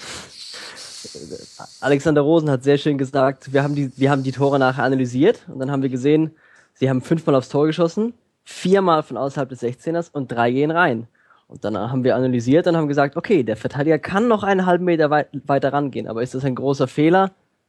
Nein. Da kommt jemand, der noch nie ein Tor geschossen hat und knallt zwei aus 23 Metern rein. Glückwunsch. Und in diesem Prinzip würde ich sagen, dass der erste FC Köln überhaupt kein Problem mit der Offensive hat und du Sven lieber zu dem Thema fragen solltest. Also Sven? ich glaube, Julian spielt darauf an, dass der SC ähm, dem FC Köln in 90 Minuten beim Spiel in Köln keine einzige Torchance eingeräumt hat. Und ähm, da deutlich zu sehen war, dass nach vorne relativ wenig geht. Aber du hattest es ja vorhin angesprochen. Ein Großteil der Vereine in der Liga versucht mittlerweile äh, mit schnellem Umschaltspiel zum Erfolg zu kommen, sozusagen, und erstmal auf Konter zu setzen. Und ich glaube auch das Kölner Spiel ist ein Stück weit dem geschuldet, dass du viele Vereine hast in der Bundesliga und da gehört Köln dazu. Leverkusen weniger, zumindest versucht es Roger Schmidt an der Stelle. Ähm, wenn sie den Ball haben, wissen sie erstmal nicht so furchtbar viel damit anzufangen. Und ähm, dass, es, dass das so ein Thema ist, was immer mehr zum Tragen kommt, dass es viele Vereine gibt, die ein sehr, sehr gutes Konzept haben gegen den Ball und mhm. dann im Umschaltspiel schnell zum Erfolg kommen aber ähm, dass es immer schwieriger wird, weil eben auch Defensivleistungen immer besser werden, die Räume noch enger werden, als sie eh schon sind. Ähm, es immer schwieriger wird, wenn du Ballbesitz hast, irgendwas Vernünftiges und Konstruktives damit anzufangen. Weil dann auch nicht jeder die individuelle Qualität hat, ähm, das dann entsprechend umsetzen zu können im Eins gegen Eins jederzeit, ähm, torgefährlich werden zu können, agieren zu können. Also ich glaube, dass das auch was ist, was wir bei der Hertha vorhin hatten und es zeigt sich aus meiner Sicht auch bei den Kölnern. Also das ist so ein mhm. Verein, der für mich den Eindruck macht, wenn sie 60 Prozent Ballbesitz haben, haben sie ein Problem. Mhm. Wobei ich da jetzt einfach ganz entgegenhalte, aber das ist jetzt ein bisschen polemisch. Am Wochenende hatten sie 37 Prozent ja. Ballbesitz. Also eigentlich hätten sie 5-1 gewinnen müssen, haben aber leider verloren. Aber nein, ich glaube, dein Punkt kann man, äh, da ist durchaus viel Wahres dran. Lasst uns ähm, weitergehen. Ich danke erstmal, Tom, vielen Dank, dass du uns ein bisschen Einblick in die Leverkusener Fanseele gegeben hast. Viele jetzt bestimmt nach dem Spiel jetzt gar nicht so schwer. Es würde mich aber dennoch freuen, wenn wir dich auch ähm, nach einem anderen Spiel nochmal irgendwann hier begrüßen dürfen. Vielen Dank, dass du dabei warst. Danke. Und ähm, dann bis auf bald und wir sprechen weiter. Ich spreche mit Julian Ritter und dem FC-Fan, SC-Fan Sven Metzger. Entschuldigung, jetzt habe ich schon über deine Kölner Ballbesitztheorie dich zum FC-Fan gemacht. FFC Daher kommt dann das. bitte wenigstens. ja. Okay, lasst uns ähm, den Blick auf äh, die unteren Tabellenregionen äh, richten und mal mit dem Freitagsspiel beginnen. Ähm, unten ist es furchtbar eng geworden. Zwischen Abstieg und Nichtabstieg liegt nur ein Pünktchen Schuld daran. Es sind zwei Teams, die gewonnen haben, nämlich der VfB und Werder. Und gerade beim VfB-Spiel am Freitag gegen den SC Freiburg hat der Sven mir bestimmt einiges zu erzählen. Mhm. Sven, ich frage mal ganz polemisch, schenkt nur ein Absteiger ein solches Spiel in dieser Art und Weise her? Ähm, es, es schenkt eine Mannschaft so ein Spiel her oder gibt eine Mannschaft ein Spiel so aus der Hand, ähm, bei der immer alles stimmen muss, damit sie in der Bundesliga eine Chance hat, ein Spiel zu gewinnen? Also ja. Also nein, weil, okay. weil ich davon ausgehe, dass es genügend Spiele geben wird, bei denen alles stimmen wird mhm. beim SC, wo sie, damit sie eine Chance haben, die zu gewinnen, um die nötigen Punkte zu erzielen um am Schluss über dem Strich zu stehen. Aber so ein Spiel so zu verlieren, ähm, zeigt natürlich schon, wo es hingeht in der Saison oder sozusagen, wo du dich orientieren musst in der Tabelle. Also die erste Halbzeit ähm, war eigentlich so gut und so dermaßen gut und auch die Chancen, die da waren. Ähm, Sebastian Freis wird in diesem Leben kein Torschützenkönig mehr. Aber den, aber den nach dem Abpraller hätte er trotzdem gerne machen dürfen und können. Und dann gehst du mit einem 1-1 in die Halbzeit und ähm, ja, was dann passiert ist, kann einfach mal passieren am Tag, dass ein Spieler komplett neben der Spur ist, was seine Leistung angeht. Und wenn so ein Rad, so ein Rädchen komplett rausbricht aus dem Gesamtgebilde, dann kriegst du das als SC Freiburg einfach nicht mehr aufgefangen. Mhm. Und das ist am Freitag passiert. Aber ähm, um jetzt auch mal kurz zum Positiven zu kommen, die erste Halbzeit hat sehr klar gezeigt, äh, welche Mannschaft da eigentlich gerade auf Platz 18 steht und welche fußballerisch die deutlich bessere von beiden ist. Mhm. Aber das hat, Fußball ist ein Ergebnissport und wer 4-1 verliert, hat wenig Argumente, um zu sagen, ähm, war doch eigentlich ganz okay die erste Hälfte. Fußball ist ein Ergebnissport. Ihr habt es im Rasenfunk zuerst gehört, liebe. Hörer. Wusste bis dahin noch keiner. ähm, findest du denn, dass es ein bisschen zu kurz greift, wenn man da jetzt sagt, die Mannschaft ist einfach zu unerfahren und deswegen haben sie es auch nicht mehr geschafft? Man hätte ja auch irgendwann nach dem, also spätestens nach dem äh, 3 zu 1 hätte man ja ein bisschen die Bremse reinhauen können. Ähm, ist das zu kurz gegriffen, wenn man so argumentiert, die Mannschaft ist zu jung? Also so jung ist die Mannschaft gar nicht mehr. Vor allem der Spieler, dem das passiert, ist Stefan Mitrovic, ist ja serbischer Nationalspieler, ist ja ein erfahrener Spieler, mhm. ähm, ist zwar auch erst 23, aber nee, 24. ich habe ehrlich gesagt gerade schon Angst gehabt, dass ich, äh, dass ich sein Alter falsch in, äh, in Erinnerung hatte, weil du so angefangen hast, als wäre er 31, aber also. Nein, 24. Pardon, ich nehme alles zurück.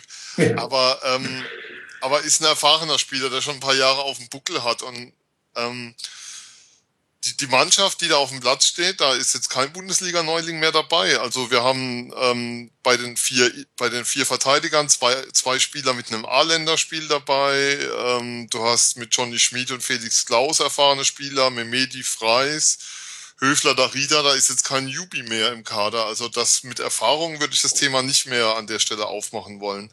Das Thema ist natürlich, ähm, dass der SC bei den Heimspielen immer ein Fußball spielt ähm, soweit es der Gegner zulässt, der wirklich 90 Minuten Vollgas heißt, ähm, weil mhm. es auch anders nicht geht.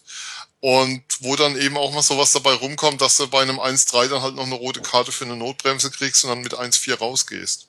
Mhm. Und wo siehst du jetzt Freiburg am Ende der Saison? Also wo glaubst du, werden sie stehen und wo sollten sie stehen, wenn alles gerecht zuginge in deinen Augen? Wenn in dieser Welt irgendwas gerecht zuginge, würde ich, würde ich 2015 wieder nach Portugal zum Europapokal fliegen. Aber ähm, da in dieser Welt ja alles gemein ungerecht und nur vom bösen Geld bestimmt ist, ähm, Ironie aus, ähm, nee, also mein, ich glaube daran, dass Streich es auch dieses Jahr wieder hinbekommt, die Mannschaft in der Rückrunde wieder besser zu machen als in der Vorrunde.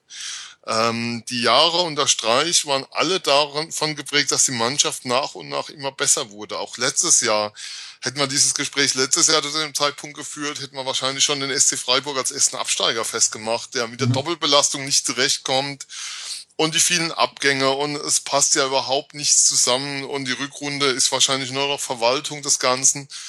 Ja, und sie spielen wieder Bundesliga. Und, ich, und ähm, diese, diese Form von Gesprächen, seitdem Streichtrainer ist, gibt's immer wieder. Reicht das? Reicht die Qualität?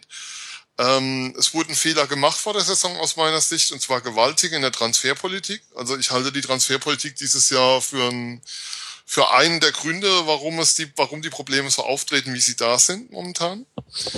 Ähm, aber ich glaube, dass es am Ende wieder reichen wird, weil Streich einfach wieder hinbekommen wird, dass die Mannschaft besser in der Rückrunde funktioniert als noch in der Vorrunde. Und das ist aber jetzt nichts, wo man sagen könnte, warum macht er nicht einfach eine bessere Saisonvorbereitung, sondern wir akzeptieren einfach so, wie wir bei äh, Jürgen Klopp akzeptieren, dass seine Spieler ein Jahr brauchen, bis sie es verstanden haben. So ist es bei Freiburg halt, dass sie ein halbes Jahr brauchen du brauchst, ähm, das Spielsystem von Streich braucht Zeit, bis es funktioniert, mhm. bis die Abläufe funktionieren, die Anforderungen ähm, in Freiburg. wie mit dem von Sulbacken früher. Ja, nur, nur ähm, ohne Champions League, aber mit Bundesliga-Erfolg dafür. Ähm, braucht, also Neuzugänge beim SC kannst du eigentlich immer erst bewerten nach einem halben Jahr bis, bis ja, nach einem, nach einem halben Jahr würde ich immer so die erste Bilanz ziehen. Mhm. Ähm, wenn du dran denkst, Menzo Muica hat in Freiburg, das war noch unter Robin Dutt, ähm, sein erstes Spiel gemacht, der kam im Sommer damals, und hat dann sein erstes Spiel gemacht im März in München. Da hatte bis dahin keine Minute gespielt. Und Darida ähm, kam erst auf die Sechs letztes Jahr beim Spiel in Frankfurt, wenn ich es richtig weiß, in der Rückrunde. Das müsste so 25., 26. Spieltag gewesen sein. Ähm, das heißt, ganz viele Rädchen greifen erst sehr, sehr spät ineinander und ich habe da große Hoffnung, dass auch dieses Jahr das Puzzle wieder passen wird und funktionieren wird. Was ich mir vor allem allerdings wünsche, zum Thema Transferpolitik nochmal kurz zu ergänzen. Mhm dass da noch ein Stürmer dazukommt. Wenn Medi länger ausfallen sollte vorne mal durch eine Verletzung. Er hatte ja ähm, schon eine relativ schlechte Vorbereitung, war durch die WM, durchs letzte Jahr körperlich, glaube ich, wirklich am Limit, war so mein Eindruck. Also da, ist das da, da fehlte jegliche Spritzigkeit und Leichtigkeit in seinem Spiel, wenn er den Ball hatte, den früher ausgezeichnet hatte. Und ich hoffe sehr drauf, dass da noch was passiert. Also entweder, dass Philipp Zulechner gesunden wird, was ihm sehr zu wünschen wäre, der jetzt ähm, seit langem sich mit einer Erkrankung herumschlägt, wo es wohl so ist, dass die Medizin nicht ähm, nur unzureichend zu behandeln ist, man einfach darauf hoffen muss, dass es irgendwann bessert. Mhm. Oder eben, dass da nochmal ein Transfer passieren wird, der das Offensivspiel von Memedi ein Stück weit entlastet, weil da ist nur wirklich, da fehlt es an Qualität. Da fehlt es mhm. wirklich an Qualität. Man hat schon gemerkt, was für ein Unterschied ist, seitdem Freis wieder zurück ist. aber hier wäre noch ein Transfer angebracht. Der ja bekanntermaßen kein Torschützenkönig mehr werden wird. Also das sagt schon viel, wenn seine Rückkehr dann so einen Unterschied macht.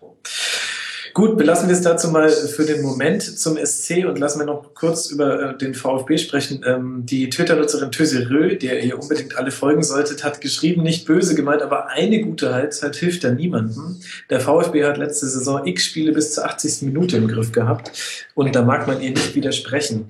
Aber das bringt mich natürlich zu der Frage, die ich jetzt erstmal an Julian stellen würde. Wie ist denn dieser Sieg jetzt einzuordnen?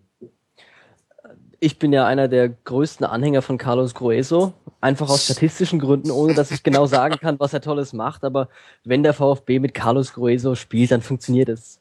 Also das kann man sich einfach zahlenmäßig angucken. Wenn der VfB einen Spieler vom Typ Grueso oder früher Quist hat, holt mhm. er Punkte, ohne dass man ihn dabei aufhalten kann. Und wenn der fehlt, dann verlieren sie alles.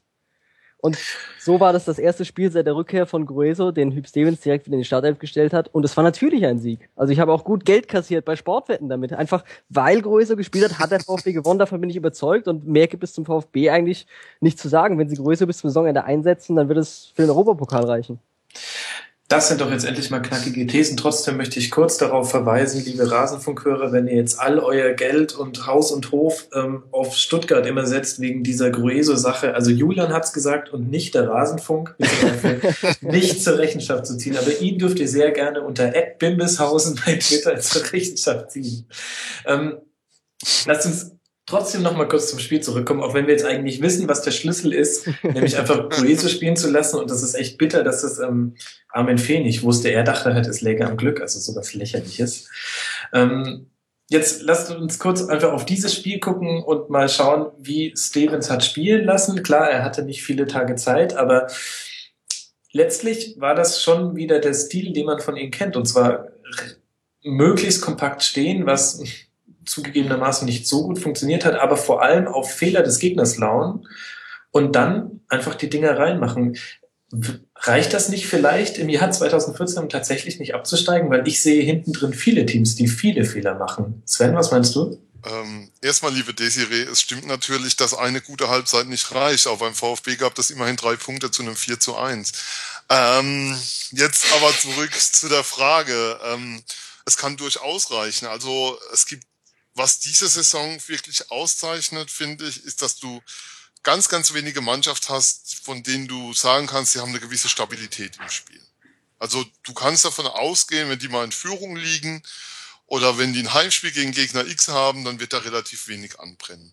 Das heißt, es ist vollkommen offen für mich. Ähm, weiß nicht, wenn ich auf die Tabelle schaue, habe ich da gefühlte acht Mannschaften, von denen ich sagen würde, die kämen in Frage für die Abstiegsplätze am Ende der Saison.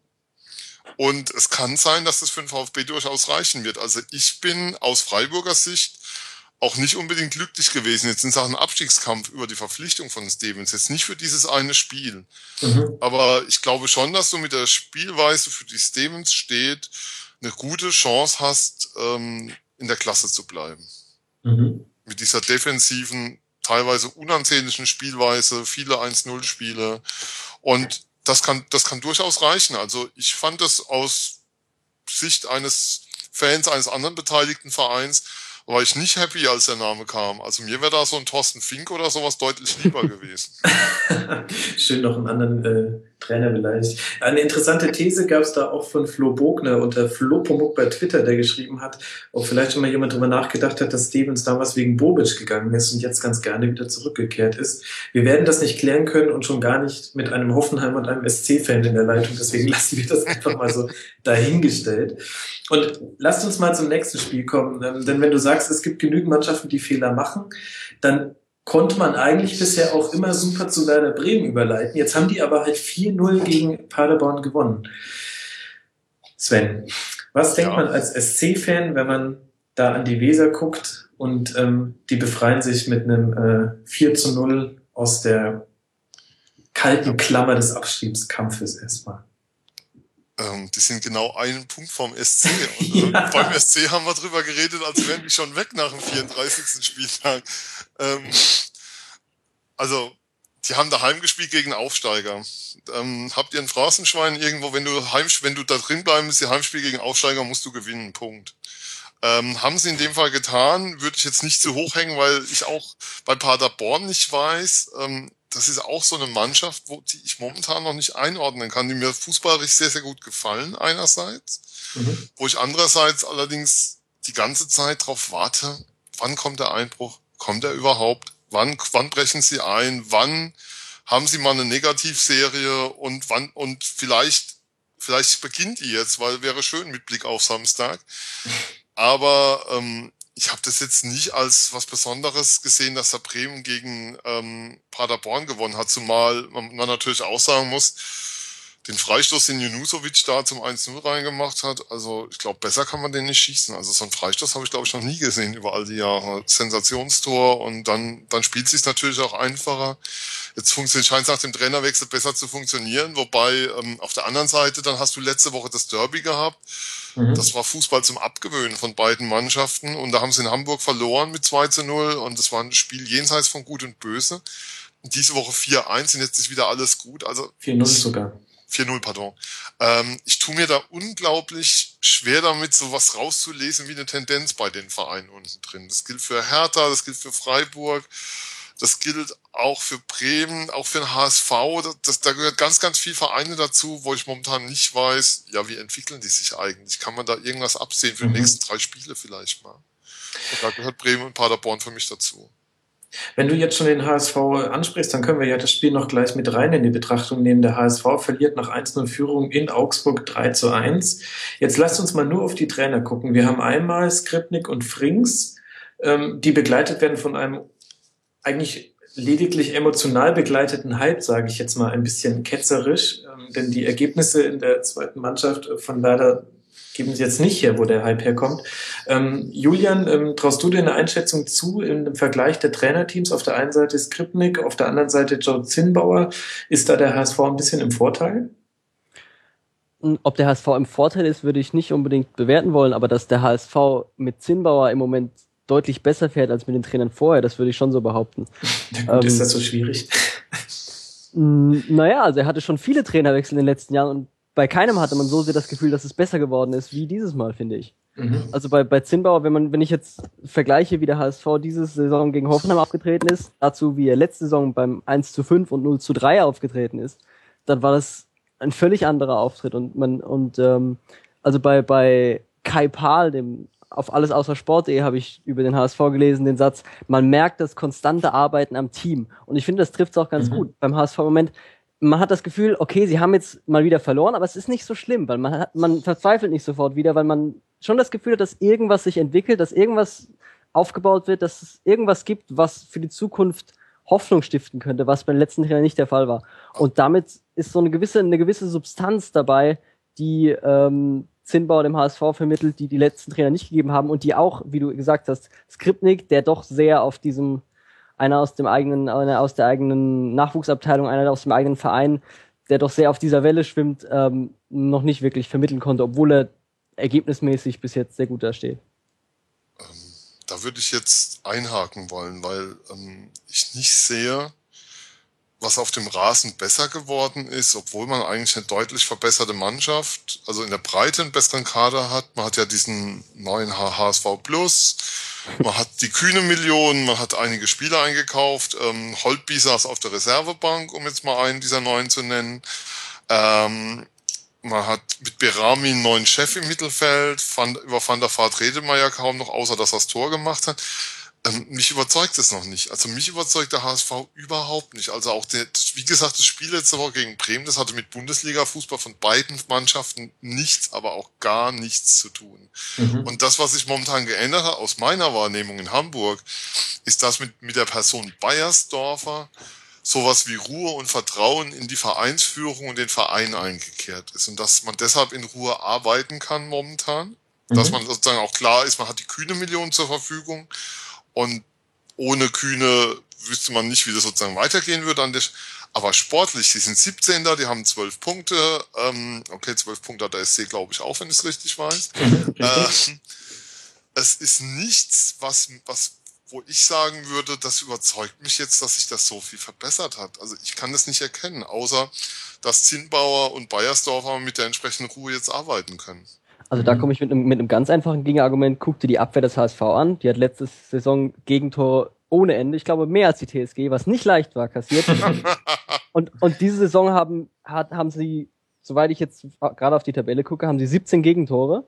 Und mhm. damit stehen sie nach Bayern, Wolfsburg, Leverkusen und Gladbach. Nein, Bayern, Wolfsburg, Augsburg und Gladbach sind die einzigen Mannschaften, die weniger Gegentore haben als der HSV. Und ich finde, dass es mit einem Kader der letzte Saison noch die meisten kassiert hat, schon eine Leistung, die man berücksichtigen kann.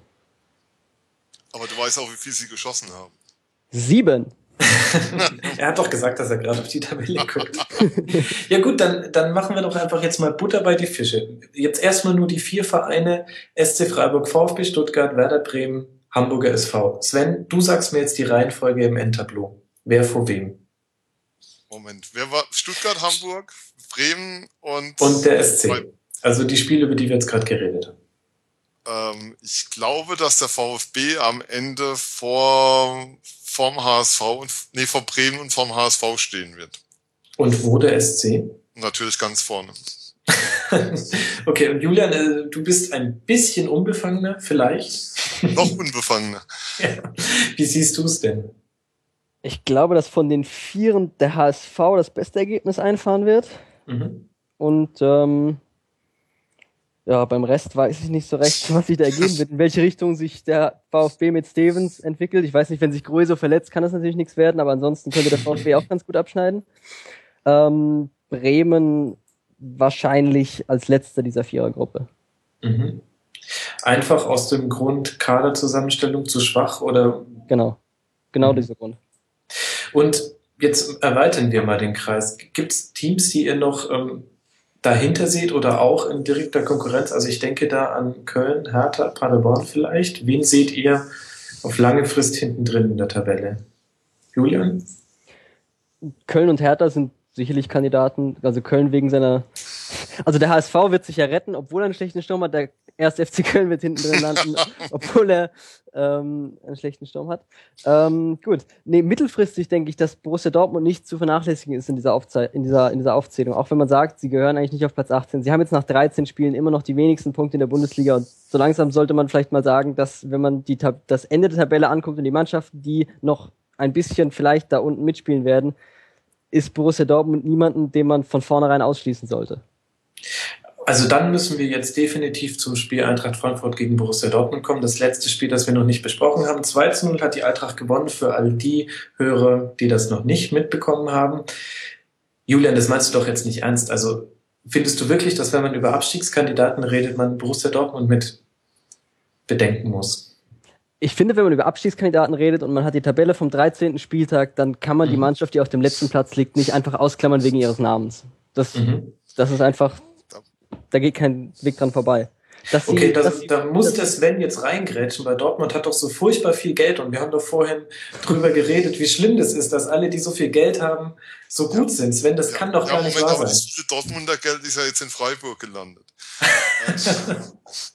Das, das, war alles, was die hatten. Dann hatten sie ja, das haben sie ja alles. Die haben, Dortmund haben ja einen Transferminus dieses Jahr hingelegt. Mhm. Aber ähm, ich würde Julian unterstützen. Also erinnert euch mal dran, es gab mal eine deutsche Mannschaft, die ist, stand im Champions League Finale, die stand im DFB-Pokalfinale, die ist Zweiter geworden in der Meisterschaft. Und im Jahr drauf ist sie, glaube ich, am 33. Spieltag das erste Mal auf Platz 15 gestanden, wenn ich es richtig in Erinnerung habe. Mit, Mit die ist Zweiter geworden. Mit die ist hm? Zweiter geworden, hätten schon alle gewusst, wer gemeint ist. Ja. Schade, dass Tom nicht mehr in der Leitung ist. Thomas, Thomas Hörster, was macht er eigentlich heute? War die, die, die Legende als Bundesliga-Trainer. Nee, auf jeden Fall. Ähm, ich frage mich beim, bei den Dortmundern schon, ob die sich irgendwann ähm, nochmal klar werden, welcher Situation sie eigentlich sind. Weil mein Eindruck ist, ich habe gestern irgendwo einen Tweet gelesen, ihr seid ja nur zehn Punkte von der Champions League entfernt. Wo ich mich dann schon frage, ähm, was, was hat er geraucht? Weil wenn du so drin stehst wie die momentan, ist es, ist es keine Selbstverständlichkeit, dass du sieben, acht Spiele in Folge gewinnen wirst, um da einfach rauszukommen.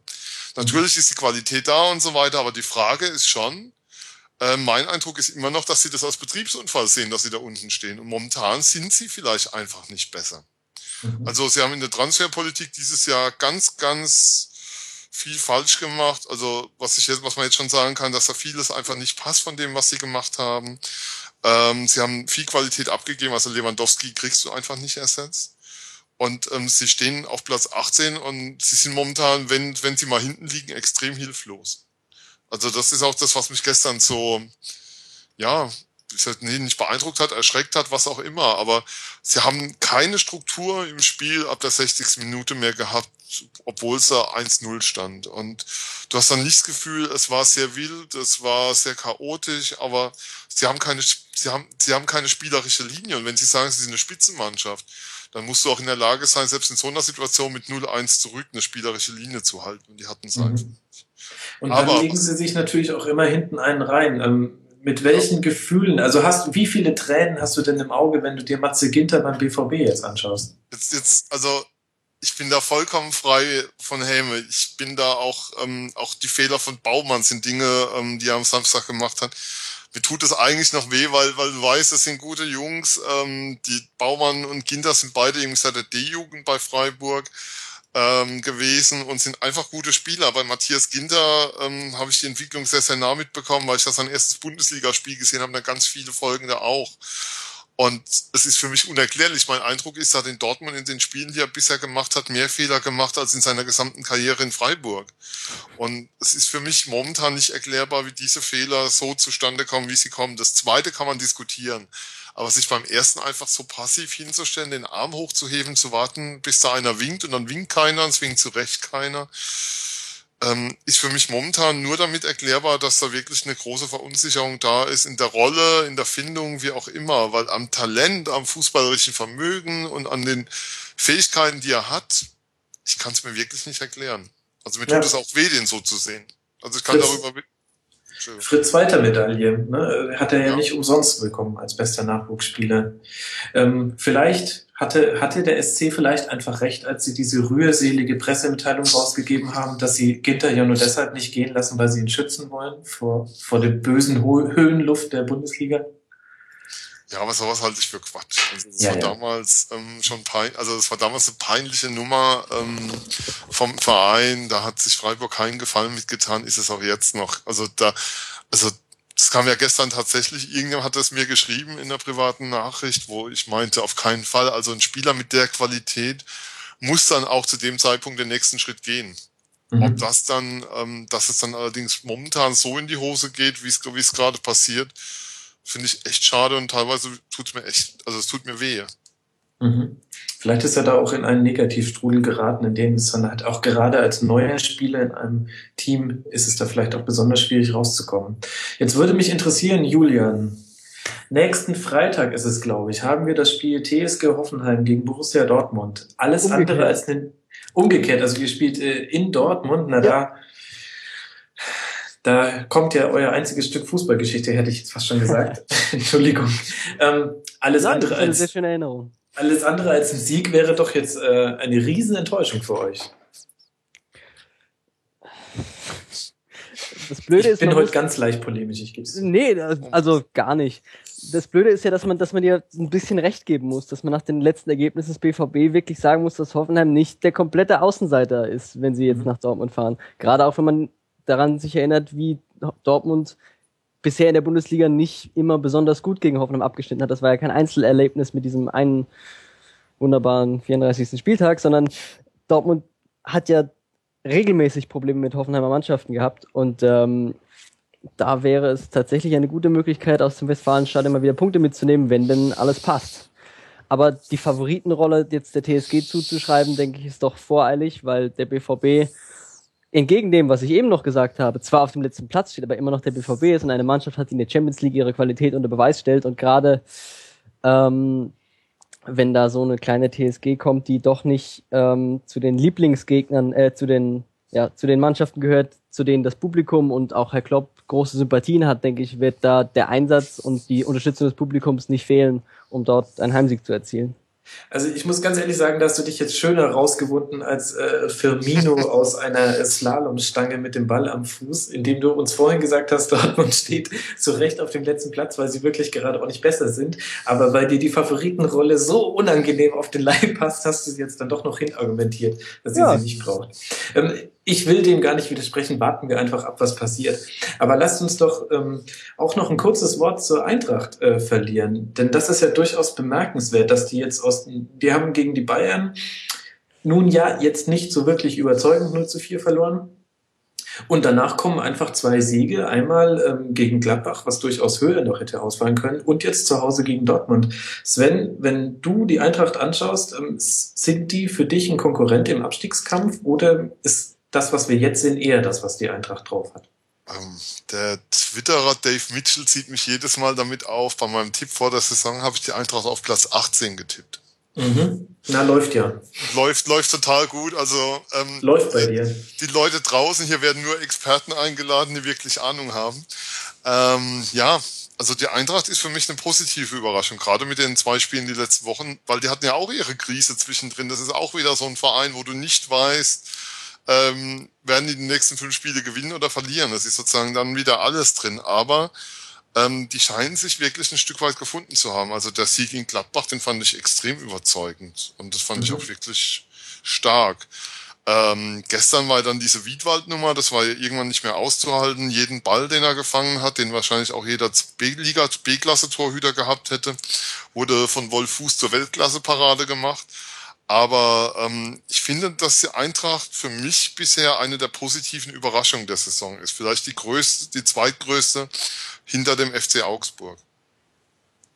Und das ist in der Tat erstaunlich. Ich habe noch vor drei Wochen, glaube ich, ein äh, Videoblog gesehen vom äh, unter anderem mit dem Betreiber vom Blog G, dem sehr, sehr, sehr empfehlenswerten Eintracht Frankfurt Blog, äh, in dem 18 Minuten lang äh, pures Leiden ähm, zu, zur Schau gestellt wurde und die Prognose abgegeben wurde, die Eintracht gewinnt dieses Jahr gar nichts mehr und es wird immer, immer schlimmer. Und jetzt diese, dieser Umschwung. Ähm, Julian, kann man sagen, Thomas Schaf ist jetzt erst so richtig in Frankfurt angekommen oder ist das vielleicht auch einfach wieder nur populistisch verkürzt?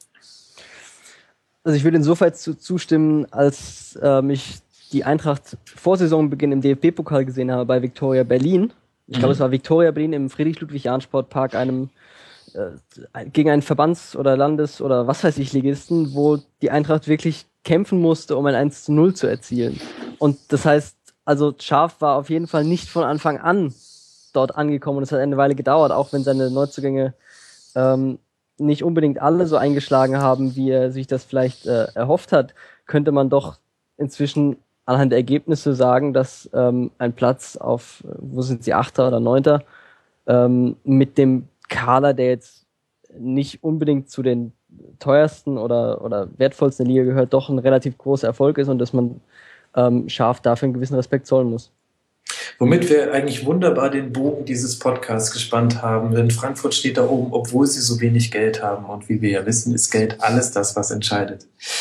Ihr beiden, ähm, ich danke euch sehr, dass ihr mit mir nicht nur über Finanzen, sondern auch über den Spieltag geredet habt. Ähm, hat mir große Freude gemacht, würde mich freuen, euch beide nochmal begrüßen zu dürfen. Äh, vielen Dank äh, an Sven, unseren SC-Experten der Runde. Vielen Dank an euch. Hat großen Spaß gemacht. Ich hoffe, mein Weltschmerz war auszuhalten. Gerade im Rahmen des Erträglichen, sage ich mal. Und ähm, ebenso auszuhalten war der, war der Weltschmerz von Julian. Danke, dass du mit dabei warst und würde mich wirklich sehr freuen. Ich kann auch allen nur empfehlen, folgt diesen Menschen bitte bei Twitter. Es lohnt sich. Und ähm, ja, Julian würde mich freuen, wenn wir auch dich bald mal wieder hören. Danke. Tschüss. Dann, liebe Hörer, schön, dass ihr mit dabei wart. Ähm, danke auch für die vielen Tweets, die wir reinbekommen haben. Wir konnten leider nicht alle in der Sendung erwähnen. Und ansonsten bleibt mir nur zu sagen, liked uns bei Facebook, folgt uns bei Twitter, bewertet uns bei iTunes, das freut uns ganz besonders. Und wenn ihr Kritik, Fragen, Anregungen habt, jederzeit auf rasenfunk.de. Wir freuen uns sehr über Kommentare und versuchen auch wirklich auf euer Feedback einzugehen. Und ansonsten sage ich, habt eine gute Woche, bleibt sportlich und bis zur nächsten Schlusskonferenz.